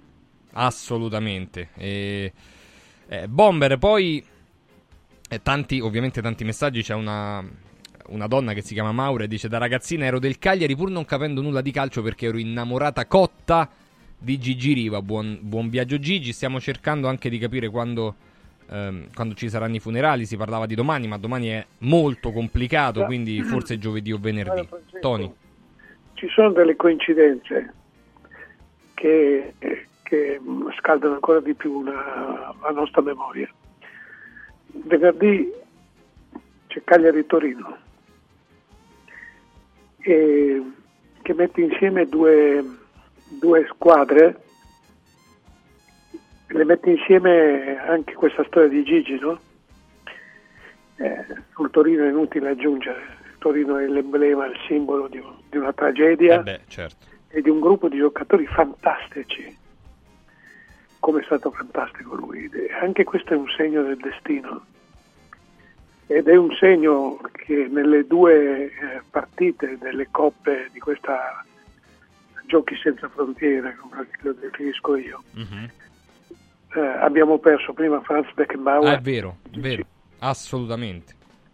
E, e poi Gigi Riva, sì. Sono, sono, così cercando i segnali, a volte eh, so, sono non degli asterischi, ma sono proprio dei queste sono delle saette nel cielo, come dicevo appunto relativo a, a Gigi. Per cui um, al di là dei funerali, al di là di, di, quello che sarà tutto lo spettacolo, perché sarà uno spettacolo, vedrai. Sì.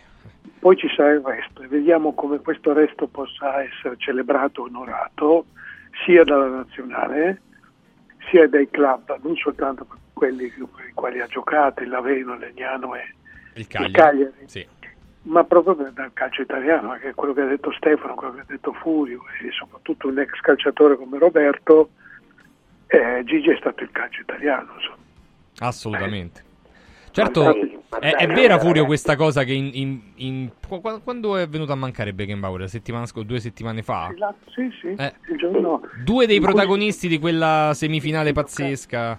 in cui si giocava la partita con, tra Atletico e Real e Franz se n'è andato e una, una fine diversa, una vita anche diversa, però un campione, un campione simbolo anche lui. Sì, sì, Anche assolutamente. lui.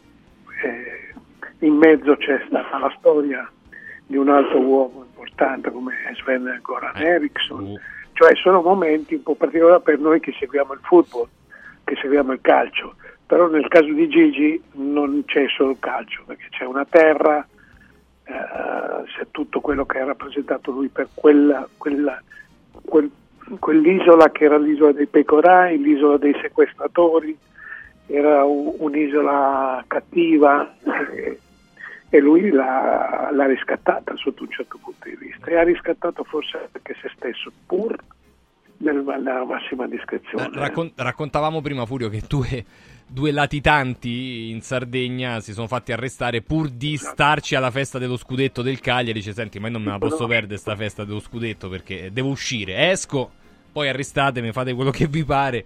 E, e ovviamente di quello scudetto lì era protagonista anche e soprattutto, Eh, direi, soprattutto, Gigi Riva. Sì. soprattutto. Che poi si è fatto male due volte e poteva vincere anche cioè è stata la prima, la prima squadra il Cagliari a vincere diciamo da provinciale la Coppa delle Coppe.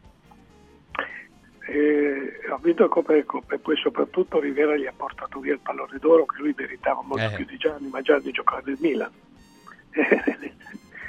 E la, la storia è questa. È un po' di differenza Guido Ma sai, Tony, se sei d'accordo, cioè noi da ragazzi, noi tutti quanti da ragazzi, de- uno che ha 17 anni, 16 anni, 15 anni, tifa per una squadra, per qualche squadra tifi, ma tutti si tifava per Riva. Tutti. Eh, Cioè Riva era eh, il beniamino di tutti, perché intanto per la nazionale, ma poi perché Riva non riuscivi mai a vederlo come era talmente forte, era talmente poi questo nome altisonante, questo soprannome che gli aveva affibbiato Gianni Brera, no? Rombo di tuono, cioè era veramente uno spaccareti, no? Eh, ci sono tanti aneddoti di calciatori, io l'ho sentiti poi ieri, e lui era considerato quello che spaccava le reti, in realtà la rete credo che non l'abbia mai spaccata, però tirava talmente forte. Però ruppe il braccio a un raccattapalle. Esatto, esatto. Eh sì, esatto, esatto. Oh, però in tutto questo c'è la gaffe della, della Lega è Calcio. stata una cosa mia, Una cosa, una cosa imbarazzante.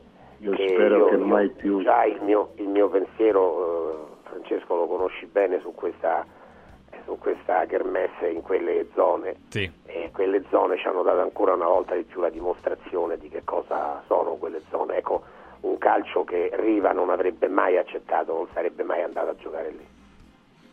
No, ma poi eh, fischiare il minuto di silenzio. No, veramente ieri è stata Devo dirti, devo dirti che quella è la loro civiltà, la loro cultura, noi non possiamo pensare di cambiarla, però non possiamo accettarla. Invece la si accetta per una questione squisitamente mercantile, perché il calcio, è inutile che ci giochiamo intorno, il calcio, soprattutto questo tipo di calcio, quello voluto dalla FIFA per primo, è una questione squisitamente finanziaria e contabile. Si va dove si ti danno i soldi, non si va per portare il calcio come qualcuno pensa di importarci. Eh. Non si va pensando che tra cinque anni avremo i migliori giocatori sauditi Hm. O del Qatar, si va perché questi ti danno i soldi.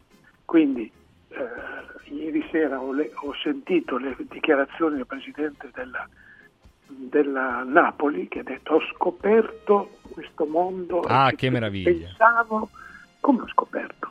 Ma dove hai vissuto finora? Che cosa leggevi? Forse soltanto le sceneggiature dei tuoi film. Ma questo mondo esisteva prima, esiste e purtroppo esisterà anche domani. Purtroppo nel senso che farai- dovremo fare i conti con questa nuova realtà, che prima era una realtà geografica, adesso è una realtà politica oltre che finanziaria. Quindi lui ha detto queste dichiarazioni, non abbiamo le dichiarazioni dell'alto presidente, perché anche ieri sera l'alto presidente era latitante, ma eh, parlo di Zanco ovviamente, ma, ma poi tu- tutto il resto fa parte di questa nuova eh, esigenza del nostro calcio, del calcio europeo. Si va dove, si- poi ho letto tra l'altro Casini cosa ha detto, che si potrebbe giocare una- un turno di campionato all'estero. Benissimo, Sì. benissimo. Cioè, lo decidono loro, non lo decidono i calciatori e i club, lo decidono loro. Quindi eh, non c'è sorpresa per quello che è accaduto ieri sera. Minuto di silenzio anche con Beckenbauer è stato violato dai fischi, perché a loro il- la morte non comporta eh, Il ricordo. eh, il, il ricordo con il silenzio. Sì, sì. Del resto, scusa, e poi, vi- poi vi lascio. No, io una cosa che odio nei nostri eh, riti funebri sono gli applausi. Gli applausi sono un segnale di festa, invece si applaude anche il momento de- in cui il feretro esce dalla, dalla chiesa. Per, ehm, per- anzi, lì è stato fischiato il minuto di silenzio. Per invece eh, omaggiare ancora di più la, la memoria di Gigi Riva, vi chiedo, anche se prima eh, è stato un po' complicato perché è, è difficile, lo so, fare dei paragoni, però Stefano, Furio, Tony, eh, Bomber, c'è qualche calciatore che in qualche modo può ricordare Gigi Rivi, ita- italiano o straniero, eh, non è... perché eh, tanti ascoltatori hanno fatto eh, dei Holland nomi. per la sua potenza, Holland. Holland eh, sono diversi, attenzione, però per la potenza, per La velocità la, strafo- quel la fisico. strapotenza fisica, sì, la- e la capacità di, di tirare in porta, eh, quello che secondo me può essere un po' più vicino a Holland. Stefano? Ma non lo so francamente perché poi Riva Vabbè, non era... ogni epoca così- c'ha il suo ovviamente. eh, No, no, perché altro. Riva non era... No, pensavo a Holland, Holland è- è- dal punto di vista fisico è molto più, più prestante no, di Riva. Non lo so, francamente è difficile perché, perché poi tu racconti oggi a, a un, ehm, a, a un ragazzo eh, ma che giocatore era Riva, in che ruolo giocava? Eh, come diceva Roberto, eh, faceva la seconda punta, la prima punta, però eh, alle- in quell'epoca eh, c'era il centravanti e c'era quella che oggi diremmo la seconda punta che, chiama- che si chiamava ala sinistra, eh, che in realtà era la seconda punta ed erano con caratteristiche diverse, non lo so, Gigi Riva, Paolino Pulici, poi Spesso era in Bettega, prima punta però, Sì. eh, perché, pa- perché pensa a Pascucci, pensa a Bettega, cioè... eh, Sì, eh, però, ecco, però, ecco, per- però Bettega, no, però Bettega era effettivamente con caratteristiche diverse, era anche lui la seconda punta, perché poi Riva giocava con Boninsegna l'anno dello scudetto, il centravanti del Cagliari era Bobo Gori. Eh, poi chiaro i gol li faceva Riva, però eh, eh, quando si parlava di centravanti, il centravanti era Gori e, Riva, correggetemi se sbaglio, ma insomma io... io No, no, e giocava Riva- il cosiddetto 11, ma, ma era una Esatto, punta. era, non era una era una seconda punta, esatto, era una punta. Sì, era una punta che appunto, infatti Riva ha giocato in nazionale con Boninsegna, con Anastasi, eh, eh, direi anche con Chinaglia al mondiale del 74 e Chinaglia era, era il centravanti, era Chinaglia, non era Riva eh, nella- nel racconto. eh, quindi era un giocatore, non lo so, mh, oggi io francamente fatico, forse il calciatore, pur essendo effettivamente un centravanti, che più me lo ha ricordato, che più si può dire che lo può, si può avvicinare, forse Bobo Vieri da un certo punto di vista. Forse Vieri è uno che per caratteri, forse anche per il piede che usava, per la forza con cui lo usava, forse Vieri in qualche misura, però mi viene difficile ecco, avvicinarlo a un calciatore di oggi, non mi viene in mente nessuno onestamente. Tony? Ma guarda, la- la- l'avvicinamento a Holland è bello solo per, per la platealità. Eh, Holland è il giocatore più sguaiato. Gigi, non- la sua potenza esplosiva non era mai eh, violenta come quella de- di Holland. Ehm, ha fatto bene Stefano a ricordare eh, Christian Vieri, che insieme con Boninsegna è stato il- l'altro grande attaccante della nostra storia del calcio. Ehm, noi oggi diciamo punta, seconda punta, ehm, allora era l'ala sinistra. Le ali sinistre sono sempre stati degli attaccanti che poi a un certo punto della loro eh, non carriera, del, del- del nostro linguaggio e del linguaggio degli allenatori è diventata l'ala tornante a destra oppure quello che sulla sinistra deve fare il quinto oppure addirittura fare la fase difensiva. L'11 era l'ala sinistra e l'ala sinistra attaccava, attaccava insieme col centravanti. E lui come ala sinistra è stato un attaccante grandioso, insomma, non, è stiamo di nuovo a disegnare la sua grandezza. La disegniamo oggi che non c'è più, ma eh, rima- rimarrà come la storia di Valentino Mazzola, eh, come la storia di Silvio Piola. Quindi stiamo parlando di, non di leggende, ma di monumenti. Figure del genere nella cultura anglosassone verrebbero onorate ogni domenica. Batistuta ha, ha qualcosa, Tony, secondo te? No, ma ragazzi, No. Gigi era... No, Batistuta era molto più istintivo, molto più sudamericano, su- cioè molto, è sudamericano, quindi è sudamericano, potenza, eh, spavalderia, eh, ecco, eh, Gigi non era uno spavaldo nella sua freschezza anche di tecnica, no? E- e- e- guarda, qu- quando uno è così, così illustre, così importante come No, ma è difficile fare i paragoni, io lo, lo capisco. ricordato, è impossibile, Ma certo. come il caso di Fausto Coppi. Io, infatti, lo- io, io ho detto Holland non perché somigli calcisticamente a Holland, ma per quella strapotenza e strapotenza fisica che, che lo caratterizzava. Io ho visto fare gol in acrobazia come fa Holland. Eh, cioè, aveva un, un sinistro che ti spaccava veramente in due.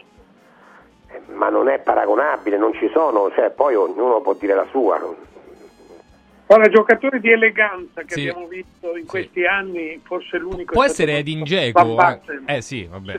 No, ma lascia No, perdere, no, no, no, Edin Dzeko non c'entra niente. No, No, non no, come no. velocità, però, però ve- vede- Edin Dzeko, vedevo il gol alla Germania prima, co- con queste gambe così longilinee, sai, a spostarla Allora, comunque in velocità. allora se facciamo ragionamenti di questo tipo, forse Van Basten, forse Van Basten, però Ecco, forse Van Basten, ma, Basten, ma- sì. ma era diverso da tutti comunque. Sì, sì, no, ma è Eh, chiaro, sì, ma Dzeko non Eh, c'ha quello strappo in è un velocità, è giocatore chiaro. assolutamente normale, che ovviamente ha avuto un'illustrazione nel nostro calcio, però insomma stiamo parlando di buoni, ottimi attaccanti. Ma, Guarda, ecco, Il bomber, Guarda, rifiuta poi- qualsia- il bomber rifiuta qualsiasi tipo di paragone. cioè, Io rifiuto certo. qualsiasi tipo di paragone perché, perché lui è su un piedistallo e lì deve rimanere, che non abbia vinto il pallone d'oro, è un'altra di quelle domande che uno si Eh. fa perché, non- perché, perché è incomprensibile, no? È veramente incomprensibile, quindi io non riesco proprio a associarlo a, a nessun calciatore. Se, se dovessi fare il nome, il nome di un altro goleador di un livello stratosferico, che ha vissuto quegli anni lì è Paolo Pulici. Paolino Pulici ha rappresentato il, il prototipo preciso, il DNA di, di, di, del goleador. Bravo, bravo Bomber, ed è un altro numero 11 però, capisci? È, Francesco? un, è Eh, un cioè, 11, è un tu sei 11 giovane, che- magari però il calcio magari l'hai studiato anche come, come storia. I numeri 11, eh, io prima ho ricordato Pascutti, ecco, mh, Paolino Pulici, eh, i, i- i numeri 11 erano delle punte punte, non erano una seconda punta, che non esisteva il concetto di seconda punta. Oggi Che esiste aveva- perché la seconda punta è un caratteristiche 4-4-2, un diciamo, di- 4-3-3, cioè deve fare un certo tipo di gioco. aveva Allora erano attaccanti diverse. Aveva che volevano essere totalmente che- che- che andava lì a marcarli, no? È quello che ricordavo Tony, si chiamava ala sinistra, veniva chiamata ala sinistra. La- l'ala destra stava sulla fascia destra, l'ala sinistra giocava dentro, dentro l'area insieme al il centravanti. Causio, il Sala, eh, erano Sì, giocatori di centrocampo. Paolino- Paolino attaccante. Paolino Pulici era, il- infatti era eh, in qualche- in quegli anni, subito dopo è stato il compagno d'attacco di, di- di Graziani che era il centravanti, cioè il centravanti era Graziani e Pulici era quella che veniva chiamata alla sinistra, questo era il, il- il calcio del- dell'epoca. Gemelli attaccanti, il centravanti era alla sinistra, effettivamente dal punto di vista de- di somiglianza del giocatore Roberto ha fatto secondo me, eh, pur con valori ovviamente diversi perché Riva era inavvicinabile, però citare Paolino Pulici secondo me è giustissimo perché, perché per le caratteristiche Paolino Pulici gli, gli- gli- gli somigliava, ecco, sì, sicuramente. Eh, per beh, me, eh, almeno. Belle, un, un bel quadro, un bel quadro è stato fatto assolutamente, ma eh, lo, lo continueremo a fare nel pomeriggio. Vorrei riportarvi tra, tra poco a, a quello che è successo ieri dopo il, il, minuto di silenzio fischiato in maniera veramente becera, eh, a, a quello che ha detto la Supercoppa, cioè che l'Inter ha vinto, eh, che perde un giocatore importante come Barella, perde, ha perso Cialanoglu, insomma diverse assenze dell'Inter contro la Fiorentina e quello che ha detto il Napoli, eccetera, eccetera. Velocemente però volevo ricordarvi che su radioradioshop.it trovate il kit a 17 semi digiuno sostenuto, gradimento e qualità ai più alti indici in questo momento 28 giorni, riduzione girovita, controllo dell'appetito e mantenimento del tono muscolare grazie all'aminoacido A17. Radio Radio fino al 31 gennaio vi regala il Lipo nuovo integratore che stimola il metabolismo riducendo stress, zuccheri e grassi nel sangue. RadioRadioShop.it 144 euro e vi arriva a casa. Ne stanno partendo tutti i giorni tantissime confezioni.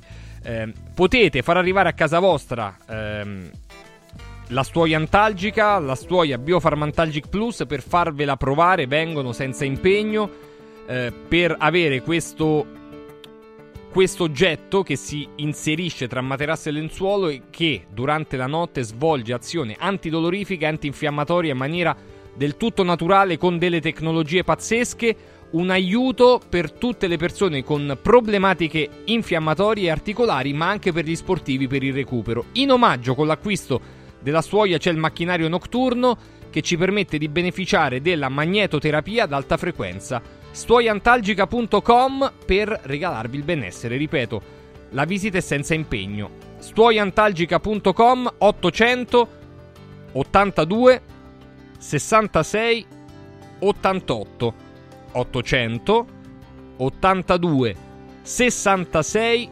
88 stuoiaantalgica.com la vetrina di Press Up. La vetrina di Press Up ci porta che cosa? Ci porta sconti del 70% su catalogo, importante, libri e cataloghi, quindi se dovete stampare un catalogo, un libro, ci sono tante possibilità, copertina cartonato con le alette, insomma tante personalizzazioni, 70% di sconto fino a fine mese. radioradio.pressup.it, imballaggio e spese di spedizione sempre comprese nel prezzo mi raccomando. E chiudo ricordandovi il centro musicale, punto di riferimento per tutti gli amanti degli strumenti e dell'audio-video, scelte pazzesche, tutti i prodotti finanziabili con Pagodil senza presentare la busta paga, via Valpellice 85, angolo via dei Prati Fiscali. Non solo strumenti musicali, ma per tutti i creator ormai le postazioni per fare i vostri contenuti, per andare a fare lo streaming, quindi per streamare, ma anche tutto l'audio video per la casa. Vi potete creare il vostro cinema in casa con uh, il centro musicale, con gli esperti del centro musicale. Centro, centro musicale srl.it.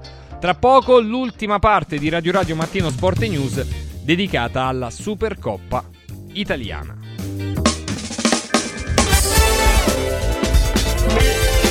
Radio Radio Mattino Sport News Bello? No, bellissimo! Buono? No, buonissimo! Saldi? No, saldissimo! Da Occhiali in Cantiere non ci accontentiamo dei semplici saldi, ma abbiamo il saldissimo! Montature da vista firmate a solo un euro. Cosa aspetti? Vediamoci da Occhiali in Cantiere, Capena, Colleferro, Frosinone. Occhialiincantiere.it Benvenuto Lipo, il nuovo straordinario integratore naturale della Sirt Life per combattere stanchezza, affaticamento, fame nervosa, sbalzi glicemici, grasso nel sangue e nervosismo. Lipo, testato scientificamente, interviene stimolando il metabolismo. Lipo è innovativo ed efficace. Scopri Lipo su radioradioshop.it e approfitta delle combinazioni Lipo più Sirt 500 Plus al prezzo speciale solo per gli ascoltatori di Radio Radio. Lipo più Sirt 500 Plus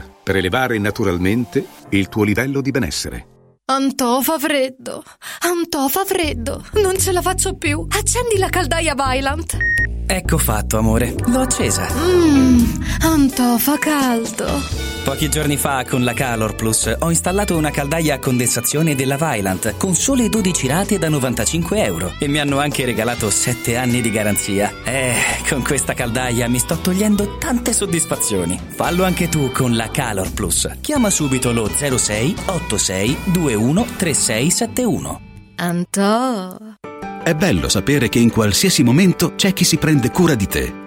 Villa Mafalda c'è sempre. Per la salute della mia famiglia mi affido a Villa Mafalda, dove è possibile eseguire tutte le prestazioni mediche di cui abbiamo bisogno 24 ore su 24, dalle visite con i migliori specialisti agli esami diagnostici fino alla chirurgia. Villa Mafalda, la tua clinica privata polispecialistica nel cuore di Roma. Villa Mafalda è in via Monte delle Gioie 5. Info e prenotazioni su villamafalda.com. Convenzionata con le maggiori compagnie assicurative. Una speciale convenzione è riservata agli ascoltatori Radio Radio. Ciao nonno, come stai? Molto meglio. Con la stuoia Biofarmantalgic Plus tutti i miei dolori articolari sono spariti. Te l'avevo detto. Grazie alle proprietà antidolorifiche e antinfiammatorie della stuoia Biofarmantalgic Plus, anch'io sono tornato ad allenarmi. Allora organizziamo subito una partita a calcetto.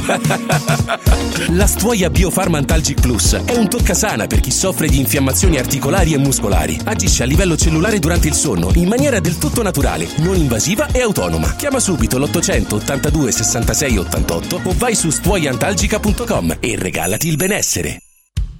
Coraggio e innovazione. Questi gli ingredienti alla base del successo della Quadrifoglio Immobiliare. Una realtà unica per know-how e varietà di proposte che assiste e accompagna il cliente in tutte le fasi della compravendita fino al rogito notarile. Un network di agenzie che copre Roma, Ostia e Viterbo, dove ad accogliervi ci saranno i nostri collaboratori cresciuti e formati dal mondo quadrifoglio. Quadrifoglio Immobiliare, da 30 anni con voi. Una soluzione per tutti. La soluzione fortunata. Sapevi che nel latte che acquisti abitualmente potrebbero esserci tracce di antibiotici assunti dall'animale? Berlo regolarmente, specialmente in età pediatrica, potrebbe portare all'antibiotico resistenza, un fenomeno aumentato notevolmente negli ultimi anni. Da oggi puoi evitare questo rischio con latte antibiotic free, l'unico latte che ha ricevuto la certificazione di assenza di antibiotici per l'intera filiera di produzione, 100% made in Italy. Latte antibiotic free, il latte che non conosce antibiotici, lo trovi in esclusiva su radioradioshop.it. La salute, prima di tutto. Radio Radio Mattino Sport News Allora, tolto, to- tolta la vergogna del- dei fischi, eh, la partita. Furio che cosa ha detto? L'Inter ha meritato questa vittoria della Supercoppa, ha vinto alla fine eh, 1-0 col gol di Lautaro, polemiche eccetera, però diceva prima Nandorsi, io non ho mai avuto la sensazione che il Napoli potesse fare tanto di più, cioè l'Inter l'ha, secondo Nando, un po' dominata la partita. Beh, il primo tempo è stato più equilibrato, il primo tempo è stato più equilibrato, il secondo tempo a senso unico, già, già prima, però poi chiaramente eh, l'espulsione di, di Simeone, Simeone, sì. ha, eh, beh, ha cambiato le carte, è chiaro che poi c'è stato un assedio a Forta Pace, è evidente che prima o poi tutti pensavamo che, che l'Inter avrebbe segnato, ha sbagliato tanti gol, e io direi che da questa partita comunque il Napoli esce bene, il Napoli esce bene. Escono male tutte e due per colpa di questo regolamento assurdo e per colpa di un arbitro che al di là degli errori che può aver commesso, perché secondo me il fallo di Simeone nell'espulsione, eh, il secondo fallo c'è, magari non c'era il primo, magari non c'era il primo, Dici, c'era il fallo ma non c'era il giallo. ma non c'era il giallo perché uno deve essere anche intelligente, un arbitro.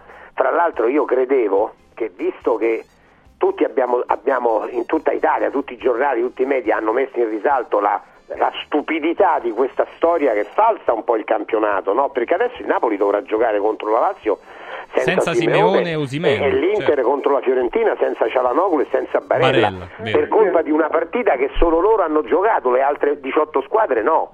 E questo è irregolare, è assolutamente irregolare. Allora io pensavo che un arbitro intelligente, e, e che Rocchi, il disegnatore, avrebbe mandato un arbitro intelligente il quale avrebbe risparmiato i cartellini, ne ha ammoniti 8.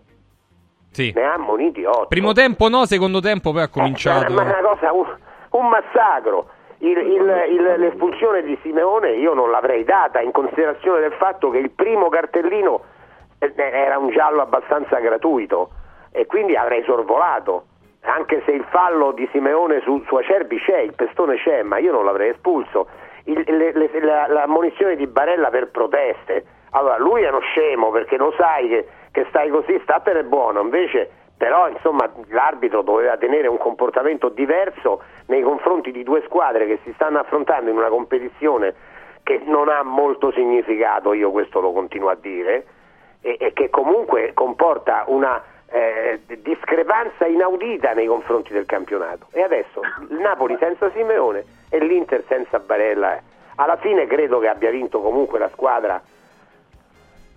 Sarebbe stato, eh, sarebbe stato troppo pensare che dovesse vincere il Napoli, però per come l'ha giocata, per come si è messo in campo, veramente al Napoli vanno fatti solo complimenti, vanno fatti solo complimenti al Napoli, non a Mazzarri, che seppure avesse delle ragioni, andare via dal campo, non venire Sì, non presentarsi alla premiazione è brutto. No, no, ma un professionista non Mm. deve fare così. Stefano Agresti. Cosa ha detto la partita? Anche appunto Ma, eh, se, se, come ha detto De Laurentiis, si è vista la debolezza degli arbitri. Ma io penso che la partita, onestamente, io eh, l'Inter, questo dominio dell'Inter di cui parlate, io finché sono rimasti 11 contro 11, in tutta franchezza non l'ho visto. Ehm, non ho visto neanche questa, questa mole di occasioni da gol clamorosa, francamente non, no, io fino al sessantesimo ho visto una partita che l'Inter ha avuto un po' più in mano del Napoli, ma, ma poi il possesso palla per me non è un indice di pericolosità, però mh, per cui una, una squadra può anche avere il 30% di possesso palla e meritare di vincere perché ha costruito molte più occasioni da gol, però ti dà l'indicazione di chi ha tenuto più in mano il gioco il possesso palla nel primo tempo è stato quasi pari. Eh, nel secondo tempo l'Inter ha preso un po' più il controllo, però onestamente finché sono rimasti 11 contro 11, ora non voglio, però mi sembra, mi sembra che considerati i valori e considerato quello che ci aspettavamo, a me sembra che Mazzari gliel'abbia abbastanza incartata la partita. L'Inter ha sofferto molto a entrare, a entrare in area, a essere pericolosa. Eh, se, se uscivamo da, da Inter-Lazio, e questa è stata una partita completamente diversa, completamente diversa. Poi è chiaro, rimani in 10 per un episodio del genere e poi a quel punto devi per forza rinculare molto, perché quelli sono, già sono più forti, sono in 11 contro 10 e, a quel punto devi rinculare molto e, e già il fatto che abbiano resistito 31 minuti in 10 secondo me hanno fatto già tanto, Eh, se l'avessero portata ai rigori eh, per l'Inter sarebbe stato quasi un, un- un insuccesso dal punto di vista tecnico, eh, perché 11 contro 10 dovevano secondo me anche fare un, un po' di più e, e comunque l'espulsione non c'è per i motivi che ha detto Furio. eh, io francamente però che a Mazzarri siano girate molto le scatole lo capisco, perché parti battuto, eh, sembra che tu debba attaccare la squadra invincibile, eh, eh, tieni botta per un'ora e poi ti tolgono un giocatore per due falli del genere, a me francamente che ti giro le scatole ci sta. Eh, sì. Tony e Roberto. Allora, faccio una premessa. Sì. Ipotesi di Superlega, a parte i nostri pensieri, quello che dicono i tifosi, Lega e Federcalcio dicono subito dobbiamo proteggere il campionato, dobbiamo proteggere la Serie A. Dopodiché a una settimana dalla Supercoppa si decide che le sanzioni al campionato non valgono in Supercoppa. Si gioca, la- quindi si cambiano le regole, si gioca la Supercoppa e le sanzioni della Supercoppa valgono in campionato. Quindi sono degli ipocriti, oltre che essere dei furbi manifesti sotto questo punto di vista. Chi paga, come ha detto Furio, è una situazione irregolare, perché loro pagano per un regolamento ideato, scritto da gente che non, non- non ha ben capito cosa significhi la regolarità di un campionato. Partita farraginosa quella dell'Inter, sono d'accordo con Stefano, non ho visto questa superiorità fino all'espulsione di, di mm, Simeone, ormai il pestone è diventato fallo. Il pestone volontario lo capisco, a parte che un fallo non si fa mai un pestone, ma eventualmente si entra purtroppo sugli stinchi, sul corpo, ma il pestone è una roba abbastanza quasi infantile, no? come, come, eh, come azione. Eh, io non ho capito, per esempio, perché Mazzari abbia richiamato e sostituito Clara. Clara, eh, uscito Simeone, era l'unico attaccante. È uscito inspiegabilmente per poi far entrare non subito eh, Raspadori. Quindi anche lì c'è stato un attimo di, di confusione da parte dell'allenatore del Napoli. L'Inter ha, ha dovuto aspettare il 91esimo per vincere questa partita e l'ha vinta con il giocatore, come al solito, migliore che ha. Eh, l'ha, vinta, l'ha, vinta, con un dominio soprattutto di, di, immagine, perché continuava ad attaccare il Napoli era tutto in difesa come, come era giusto, magari stavano pensando ai supplementari, dove forse la partita avrebbe, avrebbe avuto un risultato ancora peggiore. Poco onore per questo, poco onore per, per questa esibizione del nostro calcio all'estero. Di questo penso che nessuno possa me, me, mettere gloria a parte il presidente del Napoli che ha detto di aver scoperto un mondo fantastico. Ah, l'Arem, l'Arem. Sì, il migliore di Disneyland, no? Sì, sì. Un luogo che annebbia Disneyland. Annebbia Disneyland e di fatti è questo. Per, per lui il calcio è Disneyland. Sì. Il futuro è Disneyland. Dubai, Abu Dhabi, robetta. Robetta proprio. Sì, robetta, sì, sì, robetta. Riyadh se le magna e vabbè, poi digerisce in un altro momento. Bomber. Il problema è che dobbiamo assistere, assisteremo anche in futuro a kermesse di questo genere che ci possiamo e vogliamo risparmiarci anche per rispetto di, dei tifosi veri, quelli che soffrono magari a casa davanti alla televisione e che non hanno potuto o non hanno proprio Detto questo, penso anch'io che, che sia stata una partita molto, molto, molto brutta, molto complicata, perché il Napoli comunque ha un atteggiamento tattico completamente diverso rispetto a quello che, che avevamo imparato a vedere l'anno passato.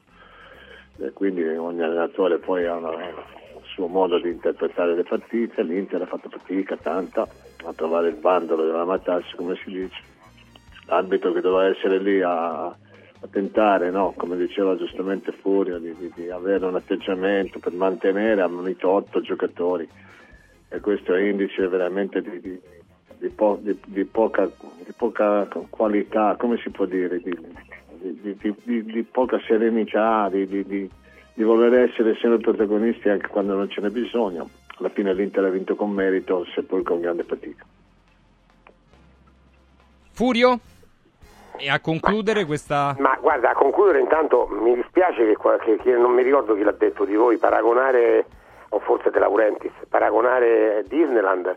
Disneyland è una cosa seria, molto seria.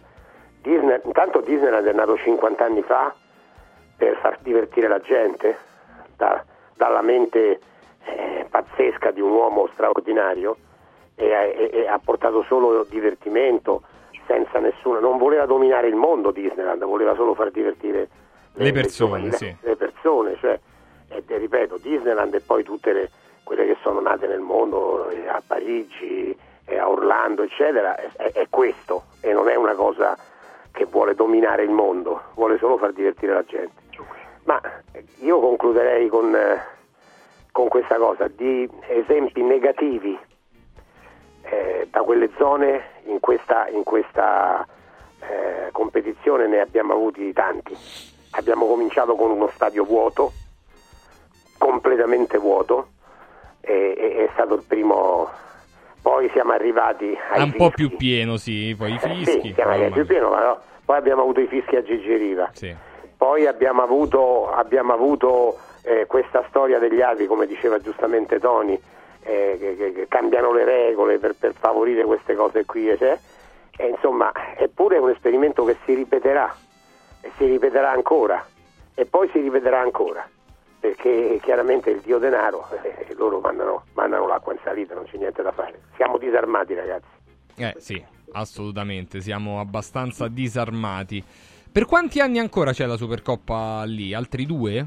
O un altro, boh, non me lo ricordo, vabbè, comunque poi lo... No, ci sono, ci sono a, almeno altre tre competizioni eh, tre. Okay. fino al 29, una, quest'altro anno, poi si fermano, poi si è da discutere, poi altre due ah, ancora. Cioè, No, perché pensavo almeno l'aiuto era magari farla giocare proprio all'inizio della stagione questa competizione in modo da... Vabbè, comunque poi saranno tutte proposte al vaglio. Ragazzi, ma eh, Francesco, ma scusa, questi hanno portato il mondiale d'inverno, ma eh, Sì, sì, ma infatti, ma infatti è... Sì, poi De Laurentiis ha detto che giocheremo i mondiali nel 2030, lì quindi ha dato un colpo, uno scoop a tutti perché giocheremo i mondiali in Arabia Saudita nel 2030. Risulta 2034. Sì, 34. Eh beh, li anticipiamo un po'. Beh, 4 anni che, che vuoi che siano, Tony. Eh Tanto c'hanno- hanno noi- 100.000 gru tutte attive per, fare, per costruire, quindi ti pare che non riescano a costruire degli stadi in 6 anni? Che ci vuole? No, ma lo fanno. Poi soprattutto tutti pagati a regime i lavoratori. Sì, infatti, nessuno sfruttato, vabbè, comunque nessuno che ci rimette la vita. Vabbè, detto questo, sono le 10, grazie a tutti e quattro, anche e soprattutto per, eh, per quello che avete eh, dato a, a tutti gli ascoltatori nel ricordo di Gigi Riva. Ehm, non sappiamo ancora se la partita del Cagliari di venerdì verrà giocata perché ci sarebbe Cagliari-Torino, dipende anche un po' da, da quando saranno i funerali di, di Rombo di Tuono, quindi poi vi terremo aggiornati. Arriva eh, punto e a capo col direttore Borgonovo e con Francesco Vergovic, poi la comunicazione di Radio Radio, lo sport e tutto il resto. Grazie a tutti, ciao. Radio, Radio Martín.